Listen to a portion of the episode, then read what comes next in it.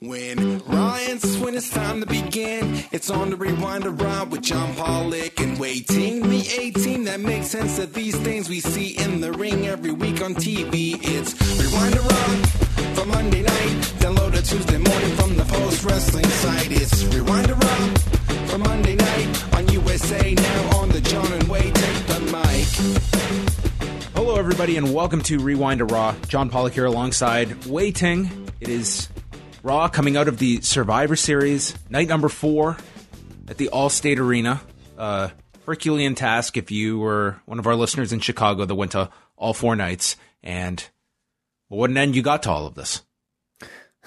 Um, The final Yeah. chapter was written at the end of the four nights. well, earlier, like on, on Friday, you asked me, John, you know, this is the first time that SmackDown leaded, uh, led one of these, um, you know, four day weekends. And you asked me how, how I enjoyed it, uh, compared to maybe the old format. And I, I think my answer was that we couldn't really tell until this particular moment, you know, at the end of Raw, at the end of what, what was, what, 12 hours or something like that of programming. Um, so I guess that's my question to you now. How do you feel like this ended up compared to maybe what what what we had before? Um, I'll say, you know, for for all the the talk of like Chicago, like the atmosphere adding so much to it, I, I didn't think that was the case. Like in terms of that carrying over for all of the shows. Um, in particular tonight's, it seemed like this kind of was the the the day after the party had ended sort of had that feel. I i mean for us like we're just watching it like like normal like a friday through monday. But for that crowd there in chicago that you would have to imagine there's a decent amount that maybe did do all four nights although that's a pretty daunting task. I still i, I did like SmackDown kicking things off and having the go home show the night before Takeover and two nights before Survivor Series. And by the end of it, um, I, I mean, it'll be interesting to see what kind of ticket sales were like for, for Raw. Like, was there that sustained interest, uh, for four nights? Because it sounds like Survivor Series was the big ticket this weekend. Sure, yeah. I I almost feel like this week might be a little bit different because certainly coming out of Sur- Survivor Series, especially Raw, does not feel like the hot show. You know, if if anything, I think Friday's SmackDown felt more important than this, and that's really how kind of how it's being framed right now. But um, I agree. SmackDown, I thought was the better show overall. Yeah, so we're talking about maybe an edition of Raw with far less involvement from NXT, which to me did seem to be like the hottest thing of the entire weekend. Uh, the the only show without any NXT involvement of the entire weekend. Uh, and I feel like maybe some of that fatigue showed. I guess the question of whether or not this is better than you know, let's say a SmackDown on a Tuesday ending things. Ultimately, I, I, do think this this is better, but maybe this particular edition of Raw, or maybe Raw itself at this particular time, i- i- isn't necessarily you know the best barometer when um I don't know. I just don't think Raw's that hot right now. What are you talking about? we literally kicked off this show with the announcement the show sucks. Buckle up for three hours. Yeah. We will we will get to that. That the town hallway, the town hall meeting. They literally I took love, the I love town halls.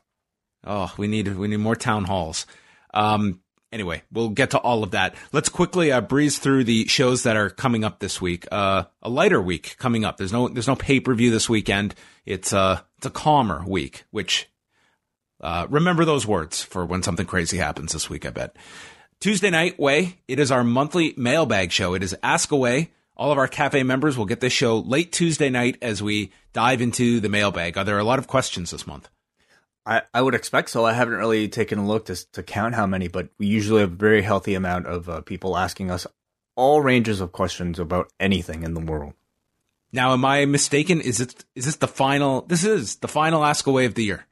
I think we're going to call this one the December Ask Away. So yes, the last one of, of the year. All right, so you can get your technically. Well, technically, I think we're going to actually have one at the end of December for January, but okay. Well, it's the it's the penultimate Ask Away. So get ready, folks. It's it's coming. So you can send in your questions. Go up to forum.postwrestling.com. Get them in before uh, Tuesday night, and then the show will be dropping. Wednesday we have our two shows coming out Rewind to Dynamite with myself and Wai, and then up next with Braden Harrington and Davey Portman, who joined us on Sunday night for our Survivor Series post show that you can go download or watch at youtube.com slash post wrestling. They were uh, great guests to have. I liked uh, the flow of the four of us. Really enjoyed, I think, the uh, four way discussion, and I'm really excited to see how NXT follows up on Wednesday, and really what the results of the ratings will be on Wednesday. Um, I I feel like this to me is is the most interesting week coming off of Survivor Series for NXT. Yeah, in normal circumstances, I wouldn't necessarily be looking at you know the post pay per view bump for NXT, but I think in the way in which they were positioned so strong, mm-hmm. I think it is going to carry over to Wednesday. I I think there was some of that tonight that you know the big follow up stuff. It didn't have anything to do with anybody on Raw. It's NXT that people want to see the follow up to Survivor Series. Mm-hmm. Yeah, so that's coming up Wednesday, Thursday. Wai, are you aware? You and I will be together celebrating U.S. Thanksgiving.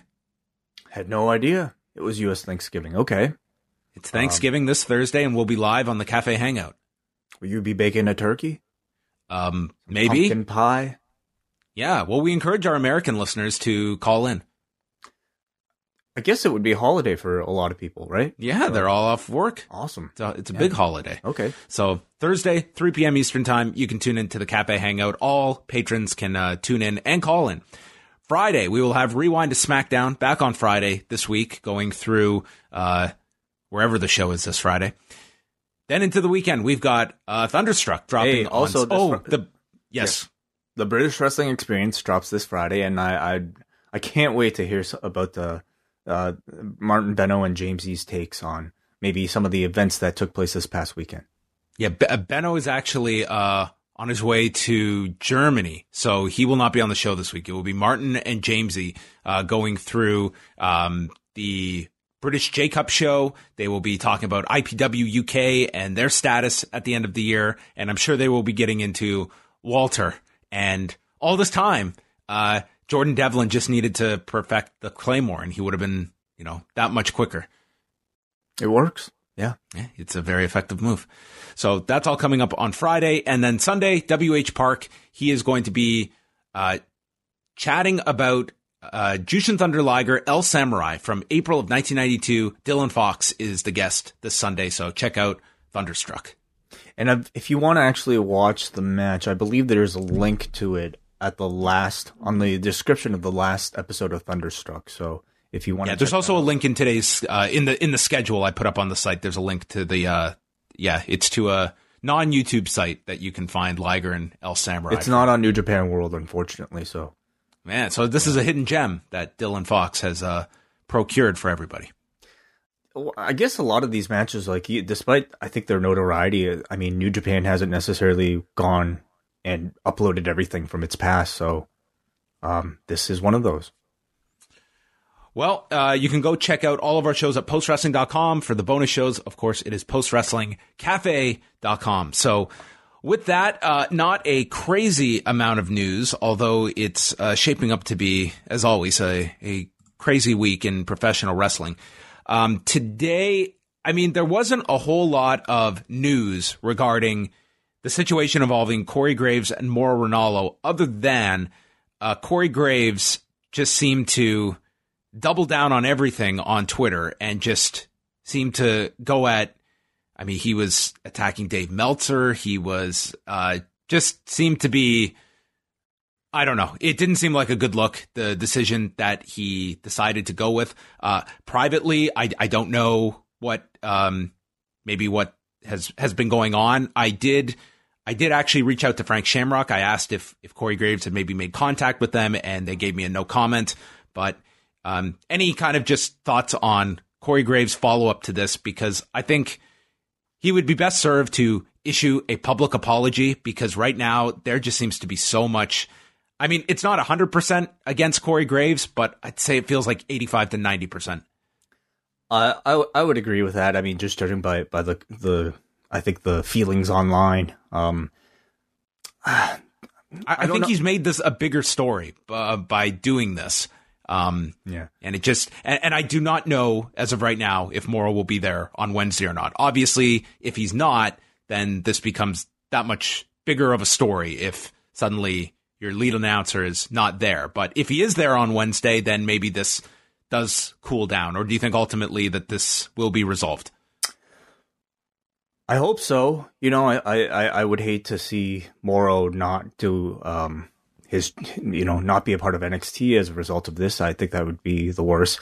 I, I'd be even more disappointed to know that he, if if he wouldn't bring back his Instagram and his, you know, uh, um, uh, piano like freestyles that he's been uploading. That to me is like the saddest thing about it all. What, is that what happened? Did did he take down his Instagram account as well? I believe he did. Yeah, at at, at least at, at this particular moment. But I, I love those things. So, I mean, you know, I I feel like every week there is there is a, a case to be made to ban Twitter use uh, if you're at all attached to professional wrestling. Like man, it's just it's just become such a such a toxic environment for for so many people, um, especially in they, this. They should take my idea. Okay, let's let's leave the cars alone. Mm-hmm. You can have unlimited honks, but you get five tweets a day. Well, people could do a lot of damage with five tweets, John. I mean, you know, maybe that. But you know what? The worst tweets are they set off. Uh, they set off a chain reaction and it at least like cuts off the head of the snake because if someone starts something, you know, you only get so many follow ups and then you're done for the day. Maybe you get one tweet a day. Maybe that should be it. One tweet per day. One tweet per day. Okay, so make it good. Um, I, we'll see. I don't know. Um, ultimately, I think you know it, it's up to to to. It's not going to happen. Like this is just something that that is a part of our routine now, especially in the wrestling world where I think Twitter plays such a very important part in communicating news and uh, you know storylines. There's a lot of positive to be had from Twitter as well, but unfortunately, as is the case with most news, the things we pay the most attention to are the shittiest things, and this is unfortunately one of those shitty things. I, I don't I don't really give a shit about Corey Graves to be honest. It's just like he's he's he, he's hurting nobody but himself. I believe right now. Uh, my my concern was is with Mauro Ranallo and uh, you know, making sure that he's he's good. Because, uh, and if it means you know taking time off of social media, please just take all the time you need. Because, it, again, it's like I spend less and less time. I try to at least on Twitter. I feel like i am probably mute like 90% of, of everything on Twitter just because, not even because I dislike anybody. It's just because I don't need the, the, the noise really. So, um, I, I think it's really good to unplug once in a while. So I just hope, you know, he, he's fine. Uh, do you think that he's going to cover this on his podcast? I think he has to. You know, he's built a reputation for in the first couple episodes for for this being an unfiltered, uncensored podcast where he's supposed to talk about everything. Certainly, if you know it's if the news is about you, I certainly feel like the expectation is there uh, for him to to talk about something, and I believe he will.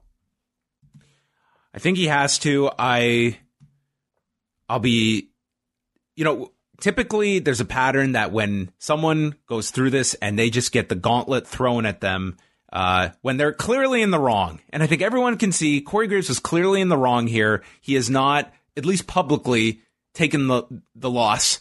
And I hope on the podcast he is much more mellowed out and can just give an apology and move hopefully move on from this because you know, today where he's going on about, you know, he, he had this one comment to Bryan Alvarez about, do you even understand how this world works?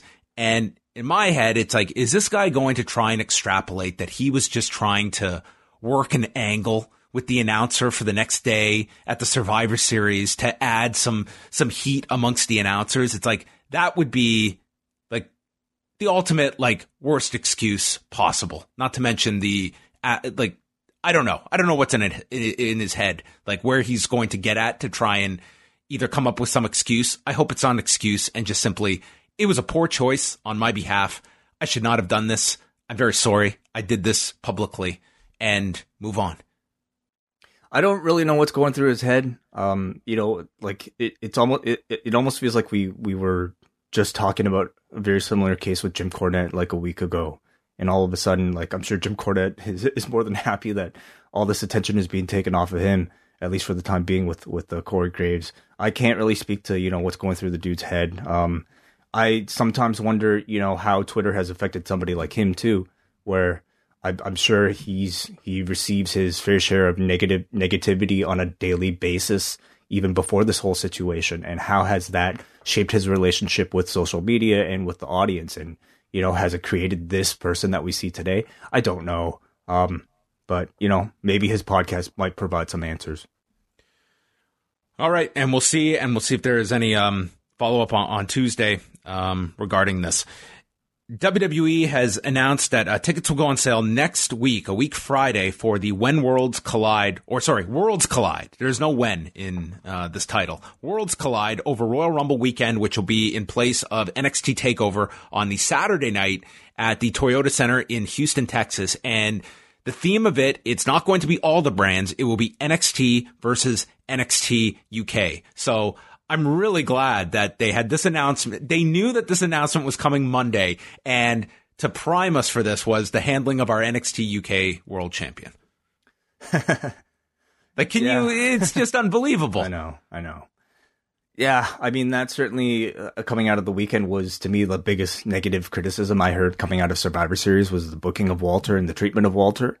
Um, uh, part of me also wonders like, you know how how much control they had over a decision like that, whether or not if it was their first choice. I don't really know.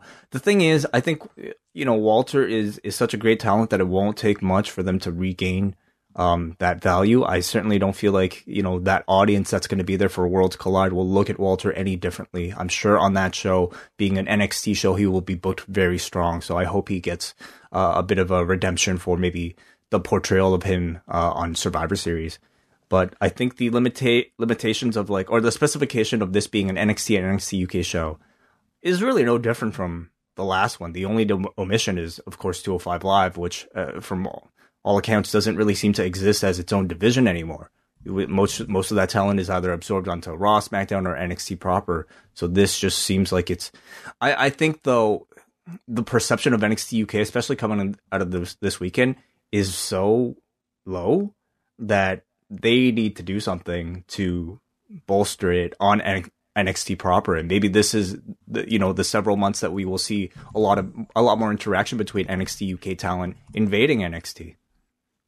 Yeah, and I think that this is going to be, you know, I think the goal of this will be hopefully to get some eyes on NXT UK and maybe do crossover both ways. I mean, NXT UK is sort of just, it exists, but you get so little discussion about NXT UK that at least the build up to this. Um, and, and I think you will get a hot show at the end of this. I mean, that is, I think that will be a really strong show that Royal Rumble weekend. For sure, especially if the audiences are, you know, the same type of NXT crowd. I, I think they always do a good job of booking great matches that people want to see. When is that um uh, UK takeover show happening again? It that's January 12th. So that is is it 2 weeks before the Rumble? Okay.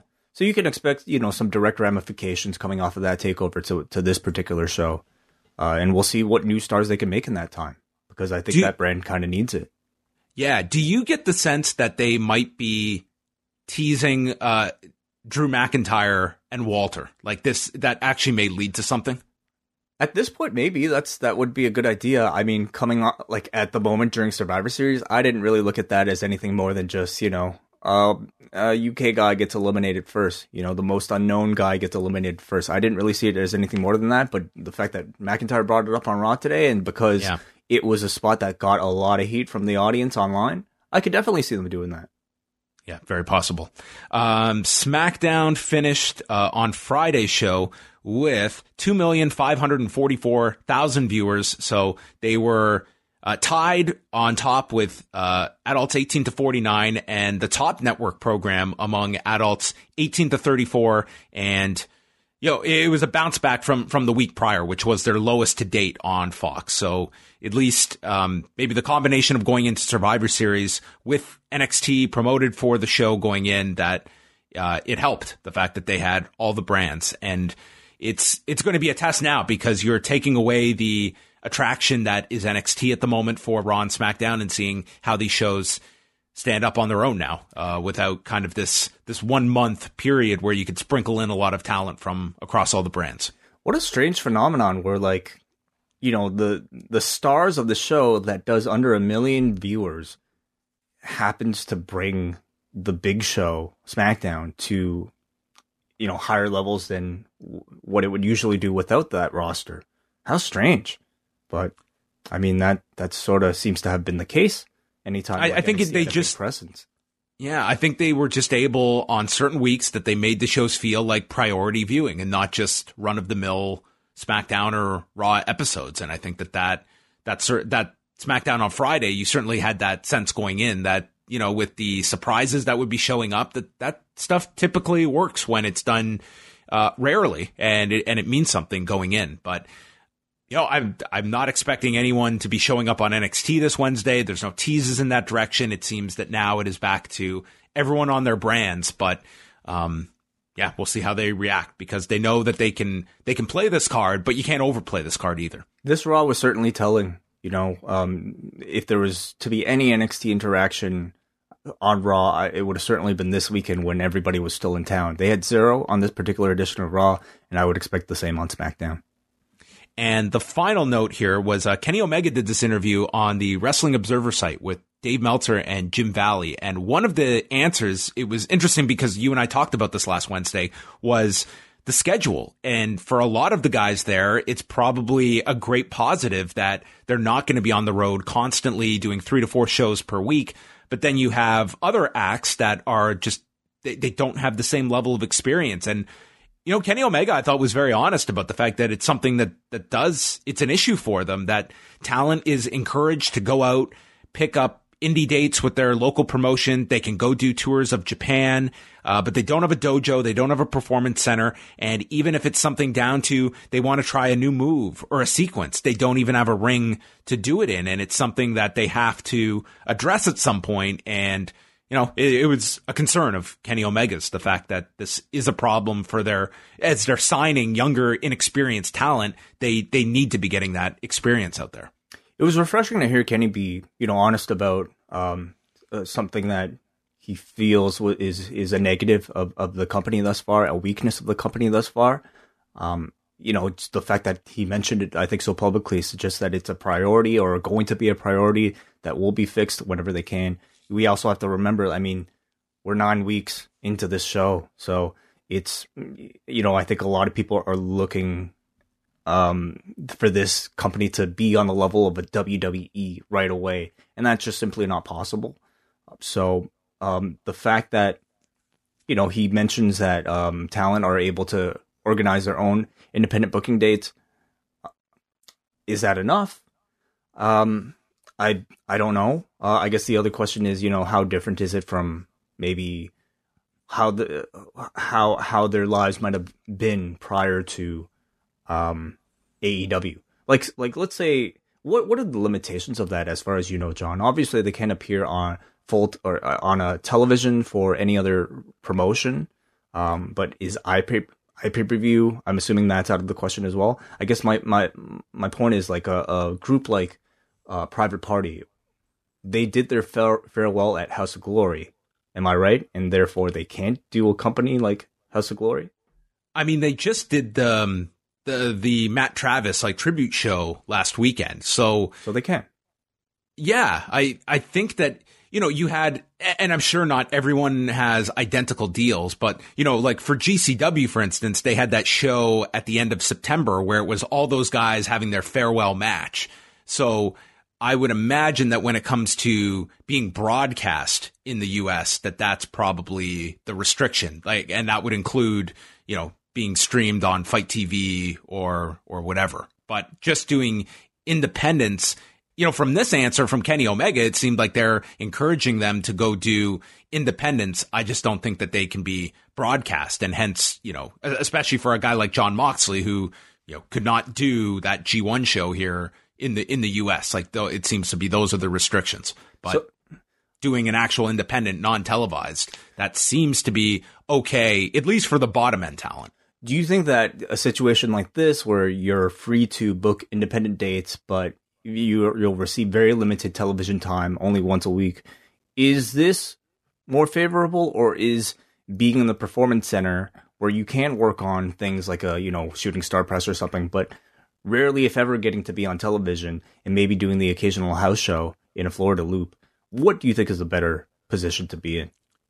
I don't think either is perfect. Uh, I think that in for for so many of those those men and women that are in the performance center, it's it's going around to those those Florida shows, and I think if you have a lot of potential, you would be better served leaving that environment and going and working the independents for 18 months to two years and being able to be flown overseas and going to work different places and then come back when you're more seasoned as opposed to just being in that system and only knowing that one system.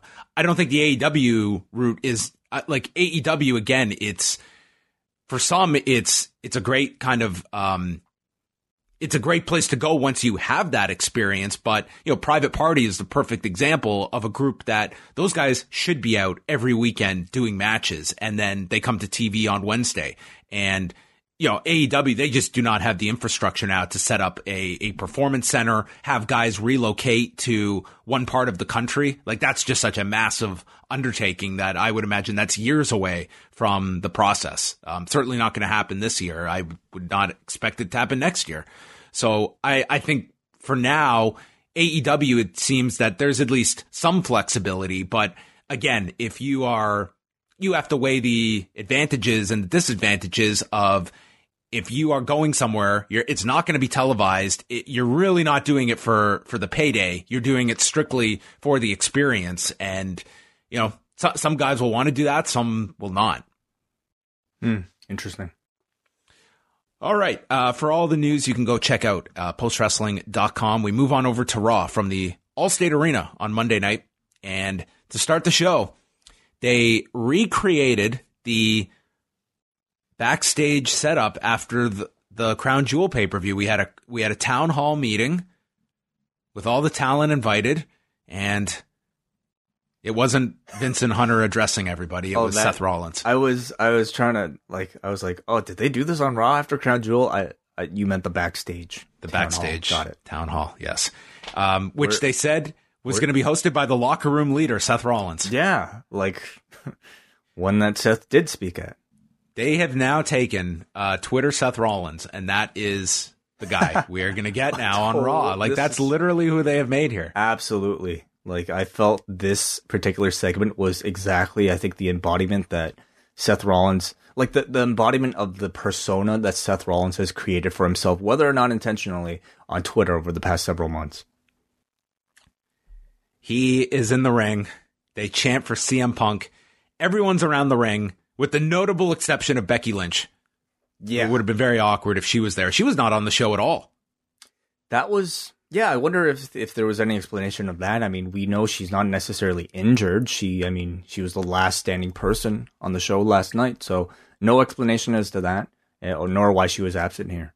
It, it would have been it, this would not have worked for the story because if she was there, Seth would have to run her down, and a that makes no sense given their relationship, and b like I, I didn't think this was uh good for any of these guys to just get run down to this degree, but Becky especially, it would have been, I think, really damaging for her to just take it. I agree. Walk away. I agree. Like you know, you'd be you'd be forced to kind of create an awkward thing. But I think the fact that she wasn't there was pretty glaring as well.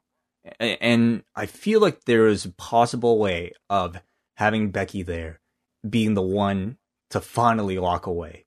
Like she even even this man's fiance is not thinking that her her fiance is doing a good job. Even his fiance doesn't approve of the way this person is leading the locker room. I think that would have been pretty. You think? You think what would the reaction have been to to Seth and Becky being approached backstage by this company that is booking Rusev and Lana, and they say, "Hey, we've got this great idea where we're going to create friction in your relationship on screen." How does that sound? Well, Becky's Becky's going to stay in the back. That's what I think about it. So Rollins says he tried to, uh, sorry, Rollins said in re- re- reaction to the CM Punk chance that he tried to get Punk to come here, but he wants to sit behind a desk in LA and talk about a change that he's too afraid to make himself. This was really fascinating, you know, and, and again, I think this continues the trend of us seeing WWE being willing to address the CM Punk rumors, not just, you know, with these kind of clever one liners to try to shut them down, but to actually create a discourse with the, the audience and having a substantial response like like uh, Seth Rollins does here, where he leaned into the Punk talk and talked, you know, basically called Punk a coward who who you know um, Seth has tried to call out, but Punk would rather sit at behind his desk. At this point, I feel pretty confident in saying that there's probably nothing going on behind the scenes. But the way that you would see this, it was almost like um, Seth and by extension the WWE feeling like they're almost putting the pressure on Punk to to come back and to to do something. I, I will I'll go one further that I think you can. I, I think Rollins clearly knew. I think everyone knew that he was going to get these chants that they were almost designed by putting Seth in this role.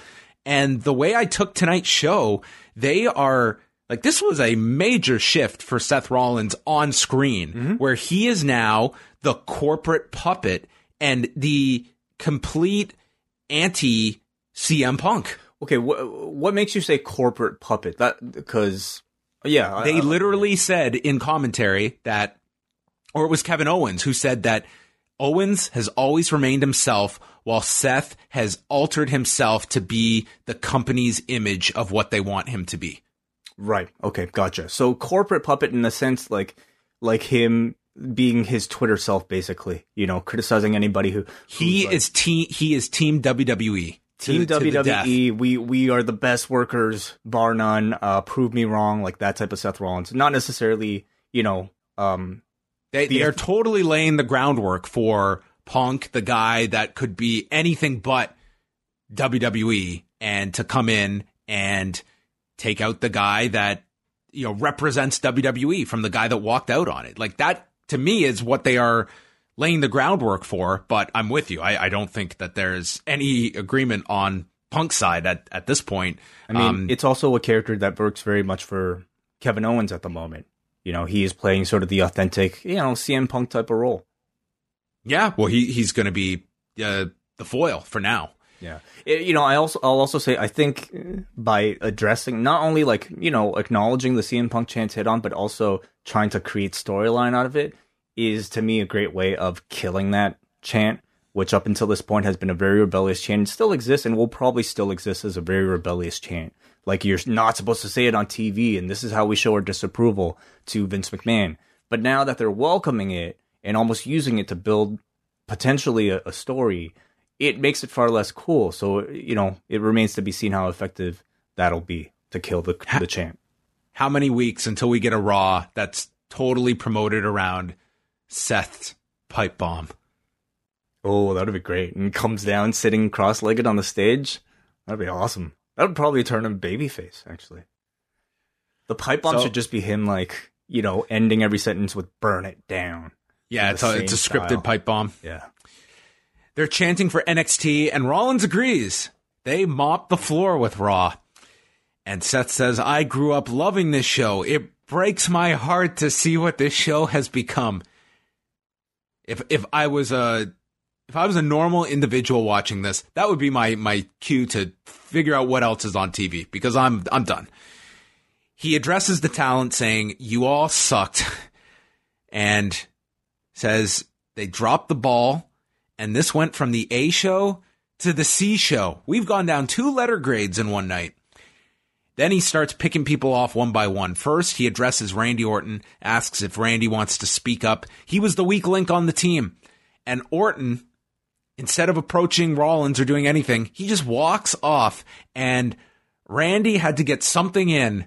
So, at, right as he's going to the back, the image that, or the, the clip that will just be attached to Randy forever. He does the the jerk off sign as he's walking to the back, and Randy Orton, I guess, preserved his heat here. Yeah, this was uh, the way he chose to combat this writing, and I mean, I think I think for the Randy Orton character, I thought it worked pretty well. Then he points out Charlotte said she was the leader, wasn't even the last one standing for Team Raw, so then she leaves. Then he chastises AOP, who weren't even on the show. Wouldn't it have been they, great if everybody walking out did the same motion that Randy Orton did?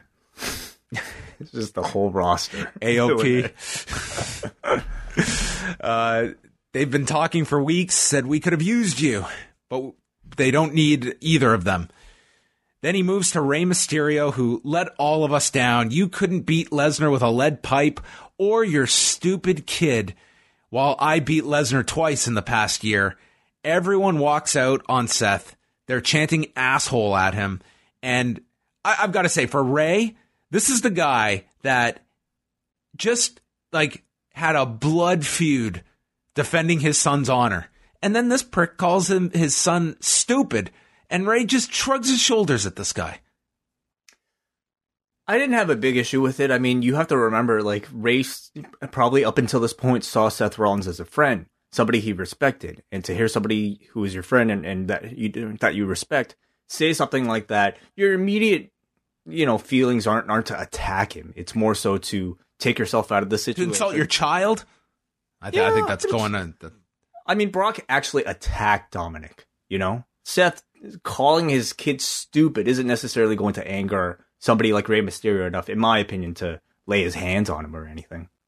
And it was just like what we had here was just Seth having to cut, you know, deliver scathing heel lines that elicited a big reaction from the audience. And then Kevin Owens was the last one left. He called him Mr. NXT and said he wants Raw to be the best show on the planet. He loves this place, and Owens will never be him. And Owens ended it by stunning Seth Rollins. So at least someone got uh, some offense in here on Seth, and that was our that was our opening segment. So to recap, uh, everyone sucks. the C show, and why are you watching? I think we have to like you know get in the minds of of the writers and Vince McMahon and you have to remember that we're in the midst of seeing a Seth Rollins heel turn, and therefore everything that Seth Rollins is saying is supposed to be something that the audience vehemently disagrees with. Because we all, of course, love Raw, so this guy's saying these things. Come he, on, he, he didn't lie about anything. Though. A, well, that's the problem. Is that much of the audience actually agrees that Raw sucks. Even the people. what's the counter argument to this? That, like well, these these performers, they had no counter argument. They accepted this. Right. Yeah. I mean, I suppose, I think it was supposed to be clear that Raw Rollins was exaggerating. You know, like, was Randy Orton really the weak link? Did did it appear? Did, was it truly that way? I don't know. Um, Rey had a pipe; he couldn't pull it off. Uh, Charlotte wasn't even the final woman on the team. the The goal of the segment, I think, you know, really was was to show what an asshole Seth Rollins is and how perhaps different he is from the Seth Rollins that we knew before. Um, and to do that, you had to have certain line, lines like this. I think, of course, you can definitely criticize whether or not it's it's right to have any of your characters, babyface or heel, make these sort of accusations and admissions on your own television program. Um, but I understand what they're what they were going for, and I think if you're going to, you know, basically try to turn Seth Rollins heel in this particular segment with this type of reaction, so that Owen stunning him gets a big reaction, I thought that was successful. It was very, uh, it was quite the segment to start the show.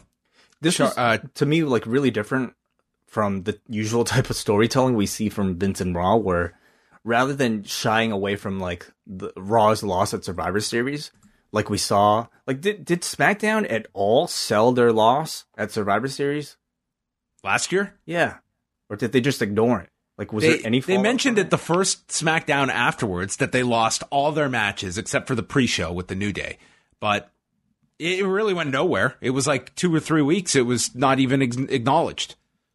Okay, well, here I feel like they were really drawing attention to the fact that Ross sucked last night, telling us in every instance how embarrassed the locker room is, and using this loss to to build storylines, which I I find very different from I think the how proud usually Vince is of, of all of its shows, and you know, like you you could have just as easily ignored Raw's score last night and just moved on with proper storytelling or different story, regular storytelling. Instead, they were using the loss as a vehicle to build new storylines, which I always kind of appreciate. But of course, you can make the argument about how much you want to admit that your show sucks. Charlie interviewed Rollins after the break and he challenged Kevin Owens for later on tonight. And then we had footage from earlier in the day where Rusev was served with his restraining order. Yeah, by a, uh, somebody pretending to be a fan. Was not a fan.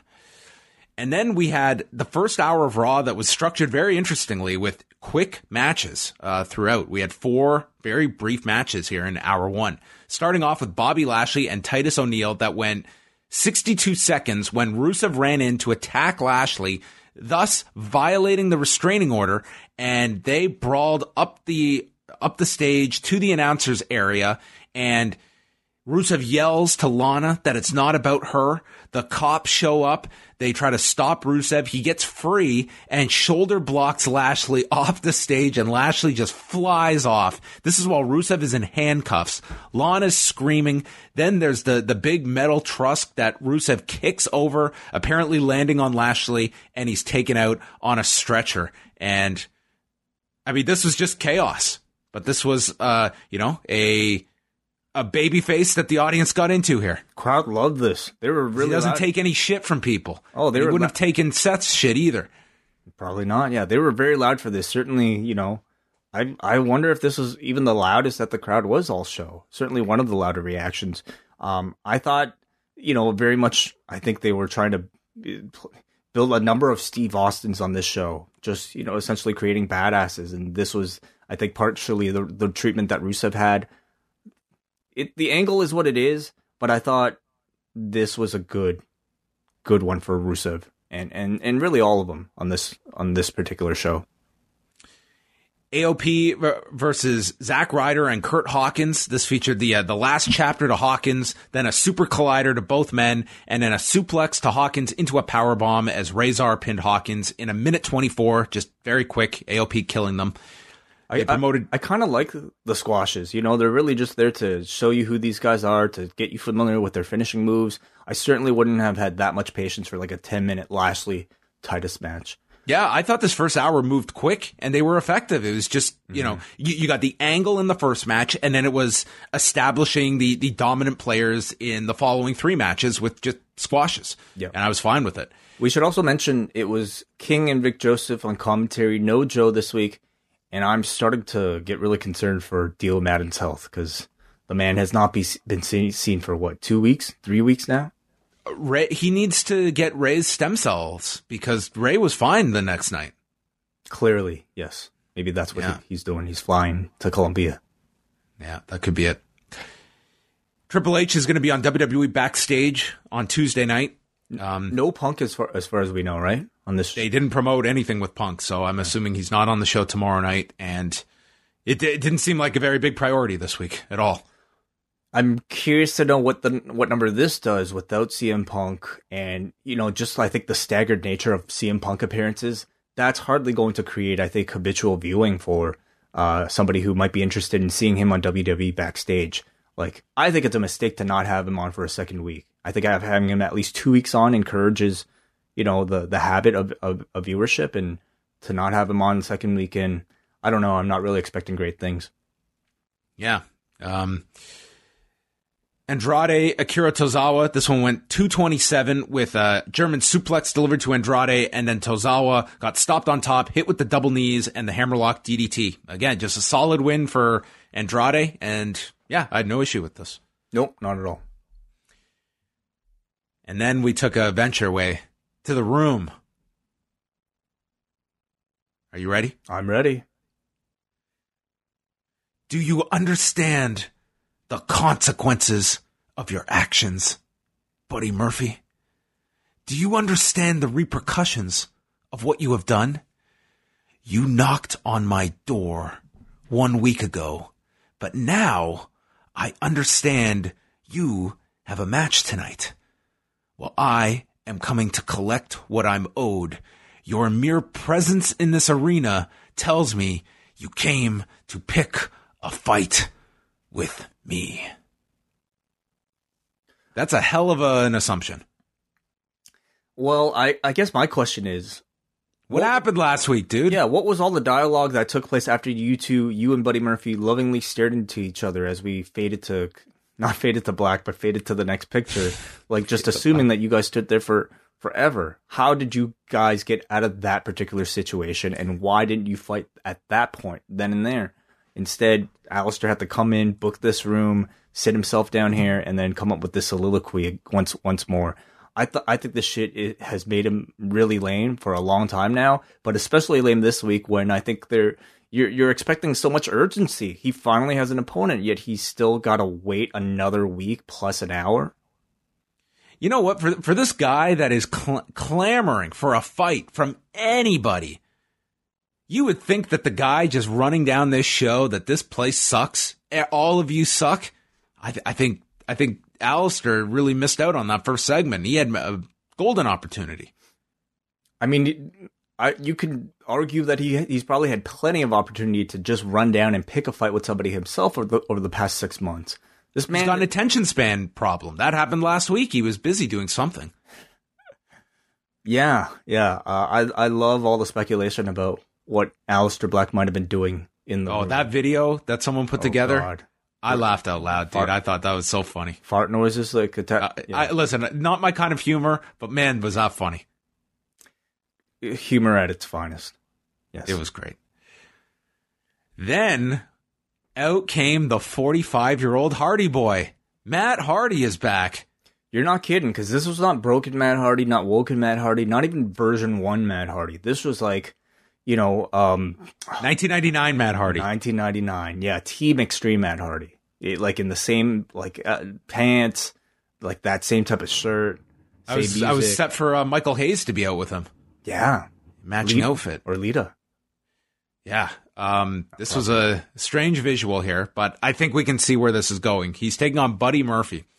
And early on, Buddy hit the cheeky Nando's kick, which was uh, its WWE version. It's called Oh, a Kick by Vic Joseph. What would the WWE version be? It The, would the be uh, Bojangles kick.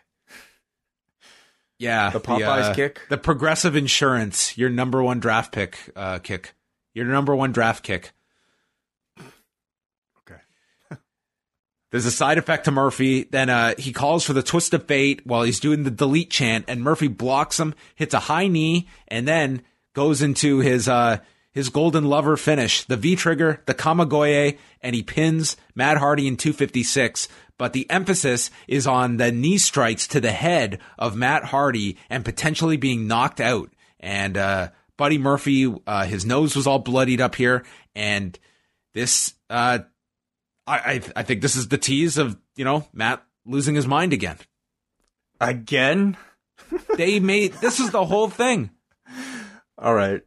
So he's gone from being He was broken. fragile, Matt, and now he's shattered, Matt. So he was broken before he came Shattered Hardy. before he came to the WWE. Once he came to the WWE, he was just kind of like in a in a in a between state where he appeared to be perfectly fine, and then he slowly become became woken, and then I guess he just took time off and he healed himself and he's perfectly fine again. And now all it took was one match with Buddy Murphy, and he's gonna become broken again. Like I don't know if this dude should be wrestling. You know, clearly, like I don't know what type of concussion protocol um, tests he's he's been passing, but I think this dude is way too susceptible for being uh, changing character based off of like one head strike. Yeah, the it's the subconcussive blows that are the most damaging. So maybe maybe they need to do a concussion angle with this guy. He's not cleared.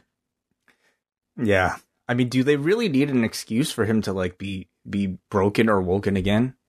Like what? And do, do people care? Um, it do, it does feel like it's kind of past its expiration at this point. I mean, we're talking about the broken thing was really hot in 2016. It's like we're almost four years removed now. Yeah, Murphy then calls out Aleister Black, and the way he called him out, I mean, he was almost like about to like start yodeling or something. Like, did you hear how high pitched he got? did uh no, it didn't. But it reminds me of Cesaro's yodeling gimmick. The fact that they actually did a gimmick based on yodeling. They gave it to a wrestler as great as Cesaro. Yeah. God, I, want to say that there was crossover, like of these multiple, like, like adding, like yodeling to Cesaro. Remember when Natalya farted? Oh yeah. That was yeah. that was her deal. She farted when she'd lean over. Mhm. Some horrible shit that some of these performers we have have an Oli- we have an Olympian doing a short gimmick. It's always like the best talent too that gets some of this this awful shit.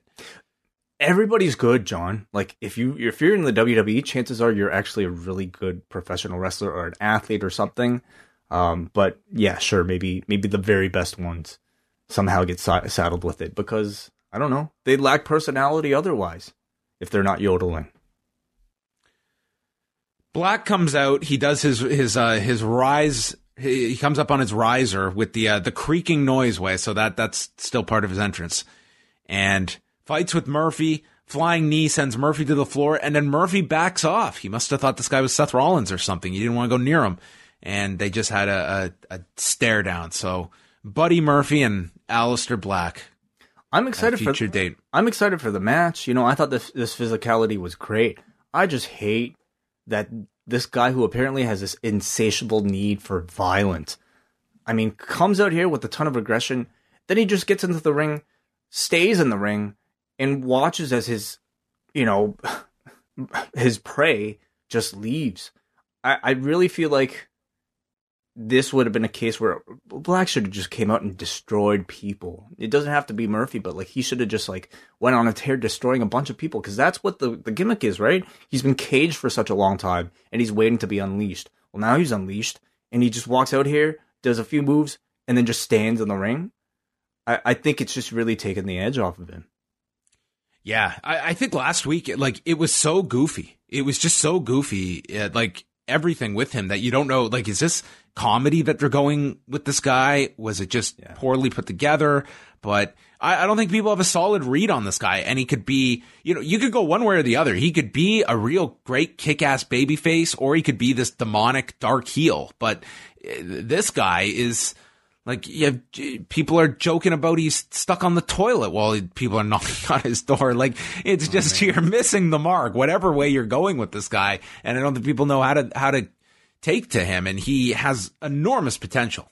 If they had held off on his call up for like, you know, ten months, we'd be seeing him as part of Team NXT as uh, as a part of yeah. this invasion, and he probably would have had somebody like Keith Lee's spot uh, in in a show like last night. And just look at the world of difference, where you know like what a waste that like look at this year for him. Like what's yeah. what is this? He's been up on the main roster, dude, since February. Oh yeah, February. Oh, same with and the, what has he done? Same with the AOP. Yeah, he had that awesome match with Cesaro at one of the pay per views, and that's about it. Mm, I don't remember that at all.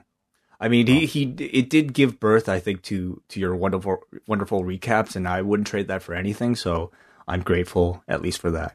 The greatest part is the if you could see my Twitter feed when an Aleister Black promo occurs, like it's just, I, I am synonymous with one thing and one character, and it's Aleister Black. Um, Charlie was with Charlotte Flair. She said she's never been a team player, but is the only one that was qualified to lead Team Raw and brought up how she beat Asuka at WrestleMania 34 and they'll have a rematch tonight. SmackDown promo, all they're promoting for Friday is a new face in the Firefly Funhouse. So, are we talking a new puppet or an actual new like wrestler that'll be a part? I thought I thought this was to mean he's going to try and hang up Daniel Bryan's photo. Oh, right. And then maybe Bryan will stop it. Wouldn't that be disappointing? I'm going to hang a new picture. That's your main hook for SmackDown. That's what I took this to mean. Um, hmm. but, but maybe it's some new puppet. I'm not that interested in any version of whatever this new face in the Firefly Funhouse is. What I'm hoping is that uh, there's a new baby face in the Firefly Funhouse that people can get into. Because I don't know uh, where you yeah. go with this guy next if this Bryan feud's over. Yeah. AJ Styles was supposed to take on Humberto Carrillo for the United States title, but he gets jumped by Anderson and Gallows, leading to a magic killer on the steps. And then Ricochet comes to check on him. Styles cuts a promo, makes fun of Ricochet being a superhero, and Ricochet it's like there should be a warning sign when the microphone enters this guy's hand. He said, Whoa, whoa, whoa. Are you telling me this is what the great AJ Styles has become? oh, God. I, I like- want to challenge you for a United States title match. I think we found our Aleister Black replacement when he's once he's out of out of the, the, the dark room. Wow. Oh. Styles says, I signed to face Carrillo, not you. So then Randy Orton comes out. He wants to face AJ for the title. Styles brings up that he beat him at WrestleMania. He's beaten both Ricochet and Orton. So Drew McIntyre comes out and he's just going on about his sexy accent how he beat Braun Strowman and Walter last night. Chicago doesn't deserve this match, but he challenges AJ. Again, Styles not interested. It's notable that, you know, the mention of Walter elicited a ton of boos. So I think they're at least making it into a big deal. Whether or not they're actually planning on building to a match between the two remains to be seen. But I feel like this line was specifically put there just because they realized how big of a deal that was in hindsight. And then Rey Mysterio is the last one out. He too makes a challenge. Ricochet suggests a fatal four way where the winner faces AJ tonight. And then Gallows and Anderson agree that that's a really good idea. And AJ is forced to accept all of this. I, I mean, I'm happy with the number one contenders match. I just hate how lazy the segment was put together. Like this, this is just your typical WWE career mode video game segment. You know, like one person comes out, then another person comes out, then another person comes out. You put the only thing missing was Teddy Long to to make the match, and instead it was Gallows and Anderson somehow doing it themselves. So, um, I just I felt like it was just really like because you could tell where it was going from the very beginning. The the the other ten minutes of it were just really tough to endure for me. So you're saying the SCU Chris Jericho segment set up a title match better last week? A little bit, yeah. Like I, all I'm asking for is a bit of creativity. You know, maybe some uh, entertainment, like entertaining lines, good promos themselves. This was just like an excuse to show for everybody to to show their faces and hear their music. So we get the four way. Uh, went 14 and a half minutes here.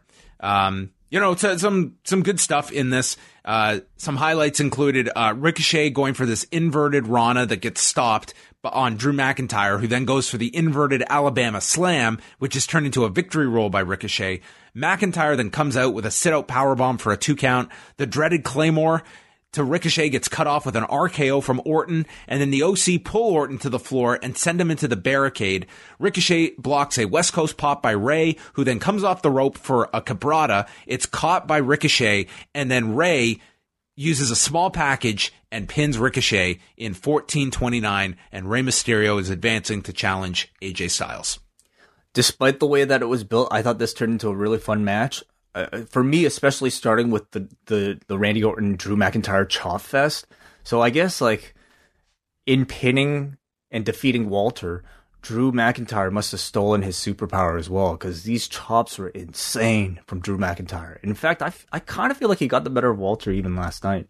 So I, I, I would I wouldn't mind it at all if Drew started to like keep this as part of his repertoire, especially if they might build to a potential match between he and Walter down the road because his chops sound loud as fuck. Um, I thought the three non-winners all looked really good here. You know, Orton's great, Drew's great, Ricochet's great. Uh, I just I I I think Drew especially though.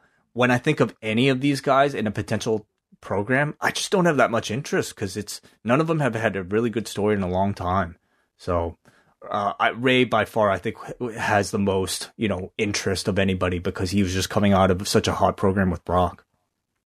Yeah, it was you know, at the beginning of this segment, it kind of felt deflating that, okay, Rey is just being moved down to this U.S. title picture. But by the end of this, like, this was a pretty strong follow up for Rey, all things considered. Mm-hmm. So we go into this AJ Rey match for the United States title, and it's all AJ from the beginning. Then Rey avoids a lawn dart, sending AJ into the corner. The 619 gets stopped when Anderson yanks the foot, and it leads to Anderson and Gallows getting ejected, and we go through the break.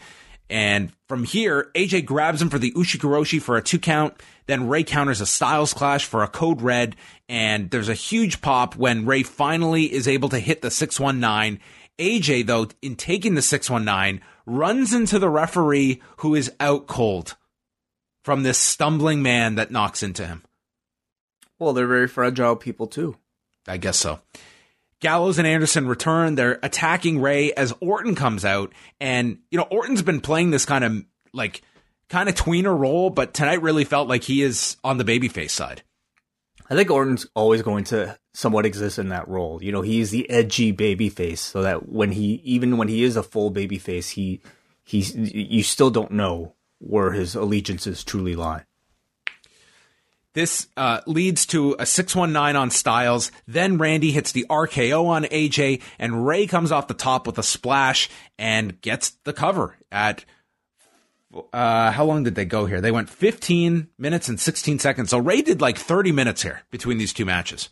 Right. I mean, though the first match, you know, were was in spurts because of the the nature of the match. Um, but yeah, no, he was on screen for a long time, and like you said, I think this was a good follow up for Rey Mysterio. If he's not going to get a rematch from with Brock, which it, appears right now he isn't, I think to to pivot to something like this was a good follow up.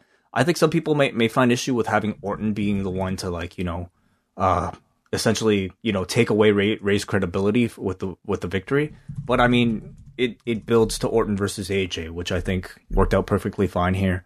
This though begs the question: who Rey will be working with now for the U.S. belt, and obviously Humberto Carrillo was set to get a U.S. title opportunity and didn't get one here. These two had that little interaction like last week between you know uh, rookie and legend. Do you think that this could work as a program? Yeah, I think that what you go through now is Rey just having a lot of fun matches with like this whole crew that you saw out here that he can do the match with Ricochet. He can do the match with Humberto Carrillo, with AJ, with Randy. And I think that that's going to kind of be Rey's role that, um, instead of, you know, being your world champion that can have all these hot matches on TV, he's the US champion that can still do hot matches and whatever this ultimately builds up to with Dominic. Yeah, there's that. I, I am particularly particularly interested to see what's going on with Humberto Carrillo and when the decision was made to put Rey Mysterio in the spot uh, as opposed to him. Um, I find it fascinating because he's been somebody that they've been focusing on for so long. In ever since you know Paul Heyman and, and like uh, October basically where Humberto Carrillo came out here, so I can't see them just like dropping him as a part of this whole thing. I, I, I mean I I'm trying to think what a feud between Carrillo and Rey Mysterio might look like because it would certainly rely have to rely eventually on Carrillo, maybe even working as a heel. And will that work? You know, will will that be the thing that might actually get his personality out there? I'm not sure, but I think the match should be awesome either way. So after this segment, uh, Dominic was out there celebrating it. Like they really pushed uh, the miracle that they kept calling this, and Dominic lifting his dad up on his shoulders, and yeah, the the big win here for Rey Mysterio. And also worth noting was that on the Allstate Arena's website, they were advertising Brock Lesnar for tonight, but no appearance by Brock.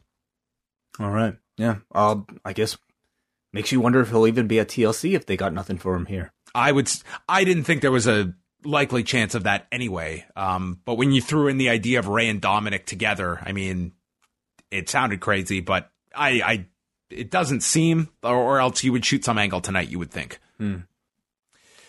Owens is in the back. He takes the microphone from Charlie to address Rollins. He's known who he is since he laced up his first set of wrestling boots and the entire time in WWE. He's never tried to be something he's not. Even when people tried, he would say no. He's fine being Kevin Owens, whereas Rollins always wants to be what this company wants him to be. And he's become a miserable and an insufferable prick so, Mr. CrossFit, that stunner from earlier was nothing. There's another coming your way tonight as I turn Monday Night Rollins into the Kevin Owens show.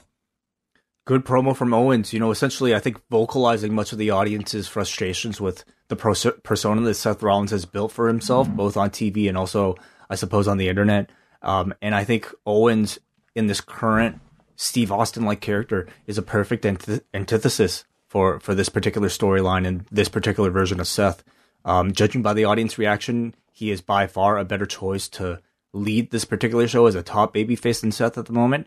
Owens speaks with the very authentic voice that Rollins just doesn't have. But as a heel, I think this version of Rollins is already working out really well. They missed such a golden line in that opening segment with Seth running down the whole roster and saying, All of you and your inadequate performances you're taking food off my table. Oh, he could have just recycled his whole tw- timeline. Absolutely. Uh, that should have that should have been the, the line. Can he can he call out uh, somebody a journalist uh, in storyline for for um inaccuracy or? Well, we'll we'll see we we'll see where Seth goes uh, yeah. with all of this stuff. Um, uh, maybe he'll start making uh making references to why he is the greatest wrestler in the world. I would love to see that character on TV. Yeah. He he really should just run with the best in the world moniker now. If if you're gonna push this whole punk thing, like go all the way. Sure. And it's like in its place, you you have some surrogate, but I mean, I, I really feel like this is priming Rollins to be the ideal opponent for whenever Punk is ready to come back. It's just a question of when is that guy going to be willing to come back? Because I think everybody is thinking that day will come. It's just, will it be next WrestleMania? Will it be two WrestleManias from now? Um, I, I think it's also just like the best direction you you can take Seth Rollins at the moment. You know, if you're going to turn him heel, like he's already got all this heat built in from his, you know, whatever like that he's been doing. So why not run with it? Yeah, I think the key now is just having that that top babyface, and it seems like Kevin Owens is going to be that guy for now. Mm. Yeah. Asuka and Charlotte Flair. Uh, during this match, we learned from Jerry Lawler that Kairi Sane and Asuka have been studying the Great Kabuki for the use, utilization cool. of the Green Mist. Yeah, I I mean, that's obviously Lawler's reference point. So I, I, I guess it was nice that he was able to contribute something. Somewhere in this whole thing, Lawler had the line. I guarantee you, last night when Charlotte Flair lost at Survivor Series, her dad Ric Flair was looking down on her, and this created a bit of a stir online because people, I think, felt it was like a weird interaction he had with Vic, where like Vic paused for a second and said, "Uh, Ric Flair's not dead." So it was just like a really awkward moment because I know what Lawler meant. I don't think he, you know, uh, he meant exactly what people were, or even even what Vic Joseph thought he meant. But yeah, I think if Vic hadn't have said that, like looking down on them, like looking down on them in disappointment. That's what he meant clearly. But you know, it became it created a bit of a stir um, in in the live Twitter uh, reactions. Yeah, I, I think that's more so because Vic reacted that way and said that line. I'd Certainly, it sounded awkward. Um, but yeah, yeah, I, I, I don't think that deep into it at all. Um, Asuka then takes a boot, rolls to the floor, and Flair then chases after Kairi Sane into the crowd as we go into the commercial. They also are bringing up that Charlotte is still dealing with the effects of the mist because you can see the mist still in her hair. I mean, I'm sure that sucks trying to get that stuff out. Those are the effects. Imagine spending like hours trying to get that shit out, and then you get to TV the next day and you look at the finish of your match. It's like, I'm going 17 minutes, and this is the fucking finish.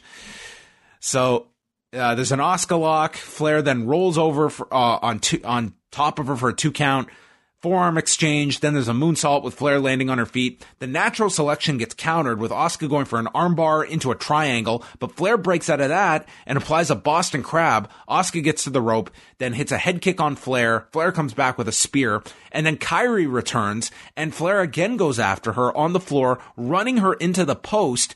And then as Charlotte rolls into the ring with Asuka. The referee is dealing with Kairi while Asuka nails her with the mist and rolls up Charlotte 17 minutes, 17 seconds. This wasn't just like any miss. This was like a gallon of mist, like a like a, a tank full of mist. Like I had not seen this much mist and ever come out of Asuka's mouth. But this it was it was everywhere. But it's a finish that's over. It works. Um, seems like this feud is continuing as a result because of this illegitimate win. Um, I, I really like this match actually. I thought it was well worked. I thought these two continued to show that same chemistry that, that they had for their Mania match, but it absolutely died in front of this audience. And I'm not exactly sure what was wrong, but this crowd just did not give a shit at all about this match.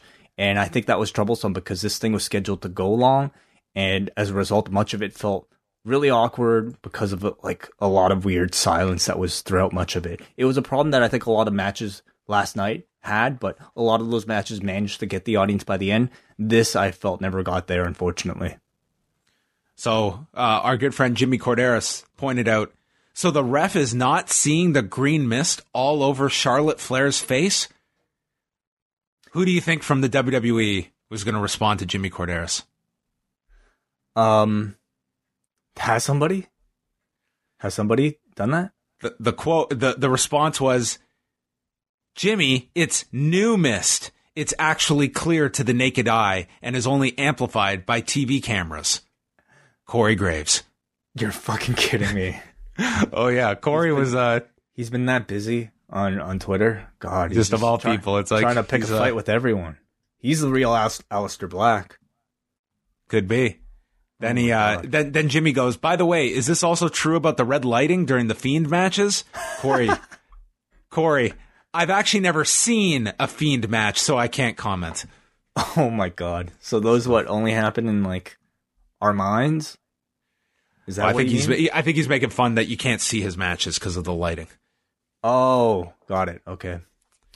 All Anyway. right. Anyway, yeah. Maybe he's great. just trying to move on to uh, another controversy. Yeah. So uh, uh, a what do you- safer one. What do you think, Anyway. Where do you think they go from here?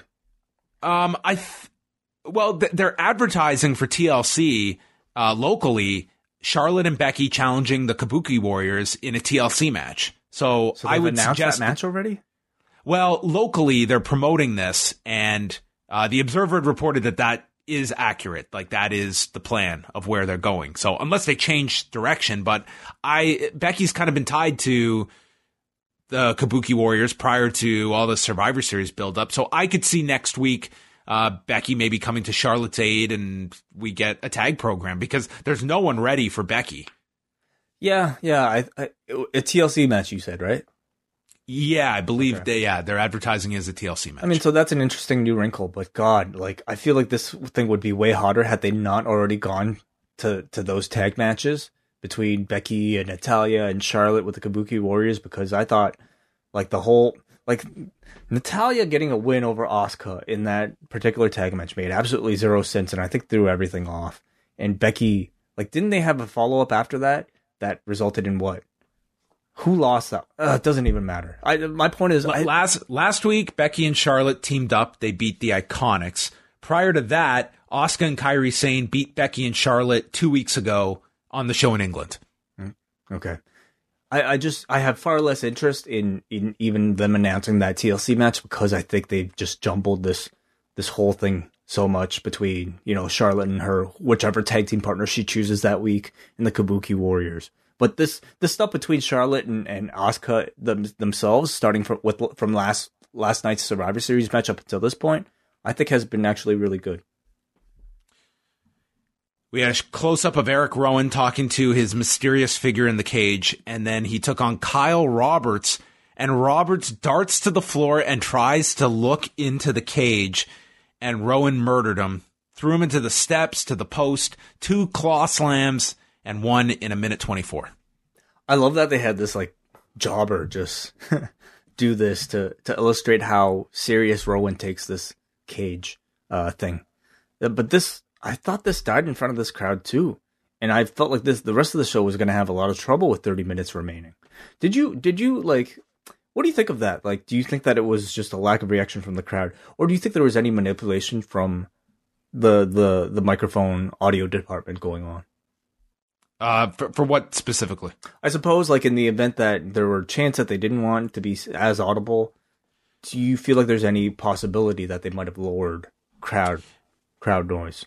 Yeah, I, I, I I don't really, I, I couldn't tell. Like whenever the punk chants, like th- there were several of them, but they were very brief. They were not and then and then died out quick. Yeah.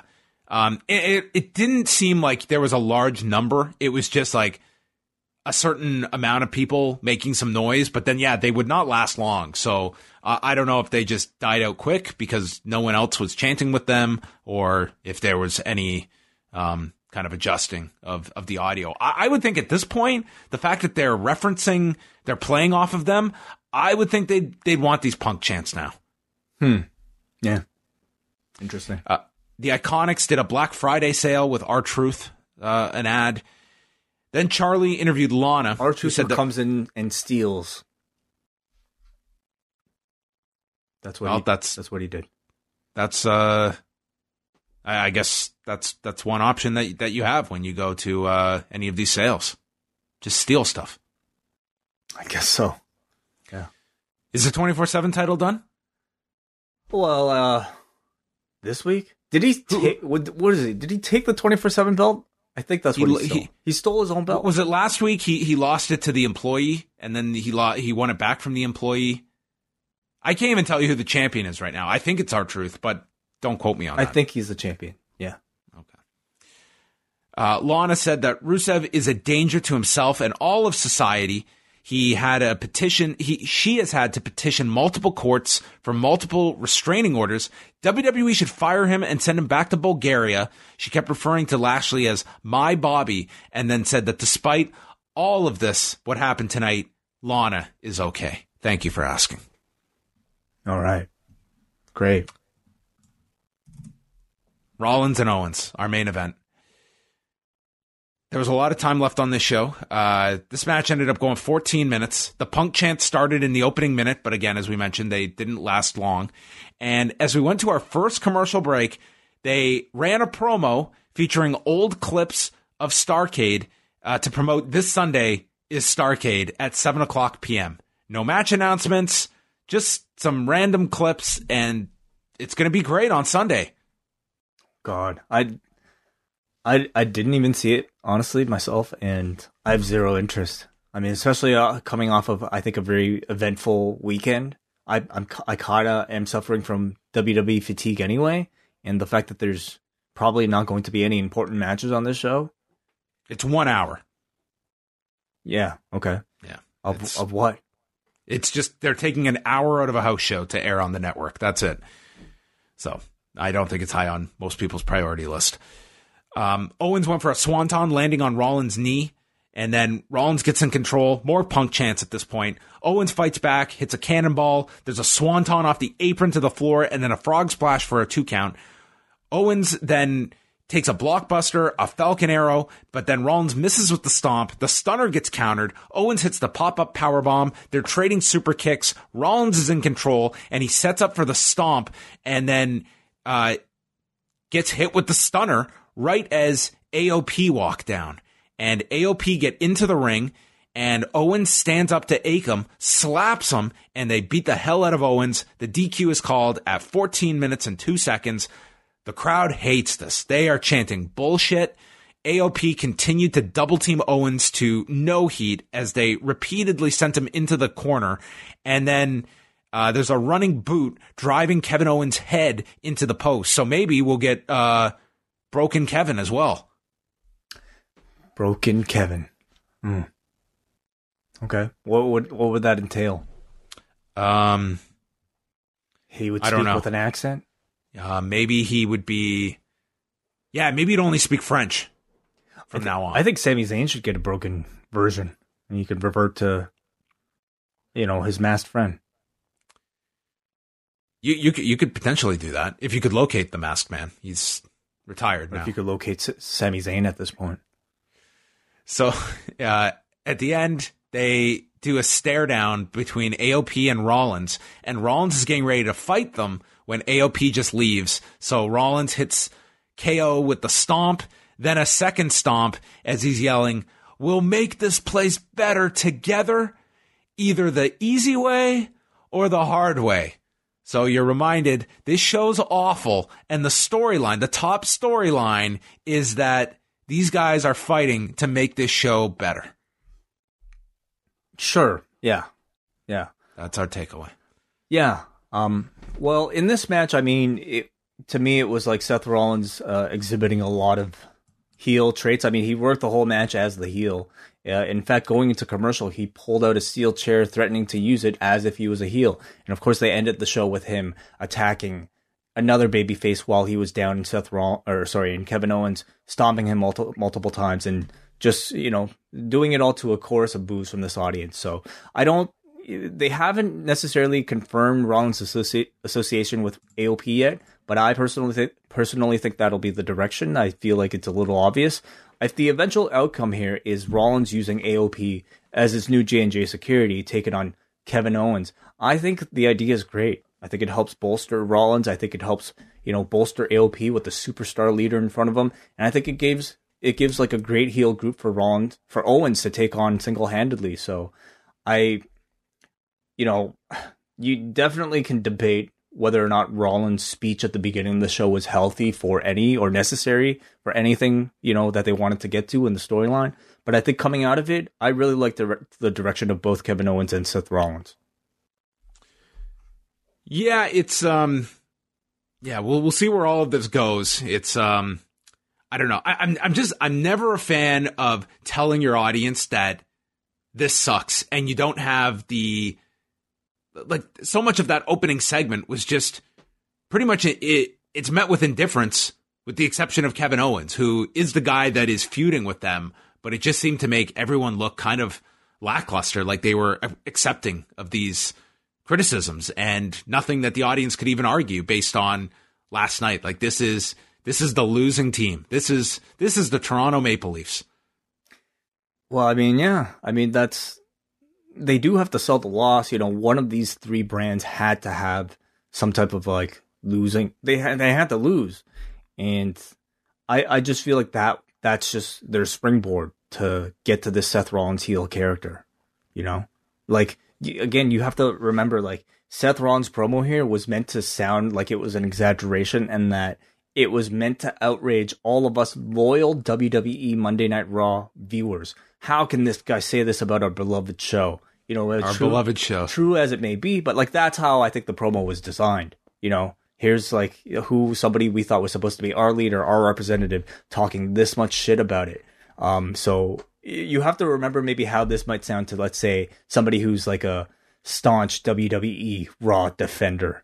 Um, you know, like anyway, that's just it's how they choose to to tell the Seth Rollins story right now. I think with Raw at the moment, it's like this this is a show that is very much like it is the storyline is like this is a this is like a, a sports team that is out of the playoffs and yeah. is rebuilding. It's a rebuilding phase and that's really what Raw is. It's it's a bunch of guys that you have very few I would say stars, like top stars. And You could say that for SmackDown too, can't you? Yeah, you could argue that for SmackDown as well, certainly. But Raw is the one you can at least see that there's a lot of underneath talent that they are trying to get over to the next level. And some of them will make it, some won't. But you can see, like with Ricochet, with Humberto, with Aleister Black, with AOP, like there are a lot of these acts that they are trying to get over at the moment. But no one to me is like that, that super, that superstar at the moment clearly, you know, there was a problem at the top, and at the top was Seth Rollins attempting to, you know, be the the the big baby face and it simply wasn't working. To me, it feels like there Kevin Owens has a much bigger, much better chance of assuming that role and being successful at it. Whereas I think Rollins is maybe a really good fit for being a, a top heel right now because the audience doesn't really like him that much anyway, and because you know he he it just whatever he's been doing thus far has not been working for him. So I, I, I do have high hopes for this program. What would you what do you think would be your your preferred world champion right now. Brock Lesnar, where you pretty much have an inactive title until major shows and he's just gone, or a champion that's there every week, but it's the Fiend. And that comes with its limitations. I think I would rather the Fiend, honestly, because at least he would have a presence on the show. Brock is nice when he's around, but again, I don't think he's somebody who ever needs the belt in order to to have that sort of value. Whereas, I mean, I'm looking on Raw and I wouldn't even mind Rollins with the belt right now, especially if he's going to be a heel, you know, um, and Owens trying to chase. But ultimately, obviously, I'd much prefer the belt being, you know, battered around between people that are actually going to be there week to week. All right, that was uh, that was Raw. What did you think of tonight's show? I, you know, I thought it was uh, an edition of Raw that was somewhat free from the handicap nor the benefits of I think the brand intermingling brand stuff from Survivor Series, and as a result, for better or worse, I think we're we're finally able to resume some proper storytelling and character build here. I feel like we had that again with Rollins, with with uh, Kevin Owens, uh, Rey Mysterio. I thought was a positive on this show, uh, but I think a lot of the matches, while they were decent, definitely suffered from the lack of energy in the crowd for whatever reason that that might have caused that. Yeah, I would say that. Um you know, you you had some like fast moving matches in the first hour, and then you got like your minutes with the the four way and the U.S. title. And I think that th- those came off very well.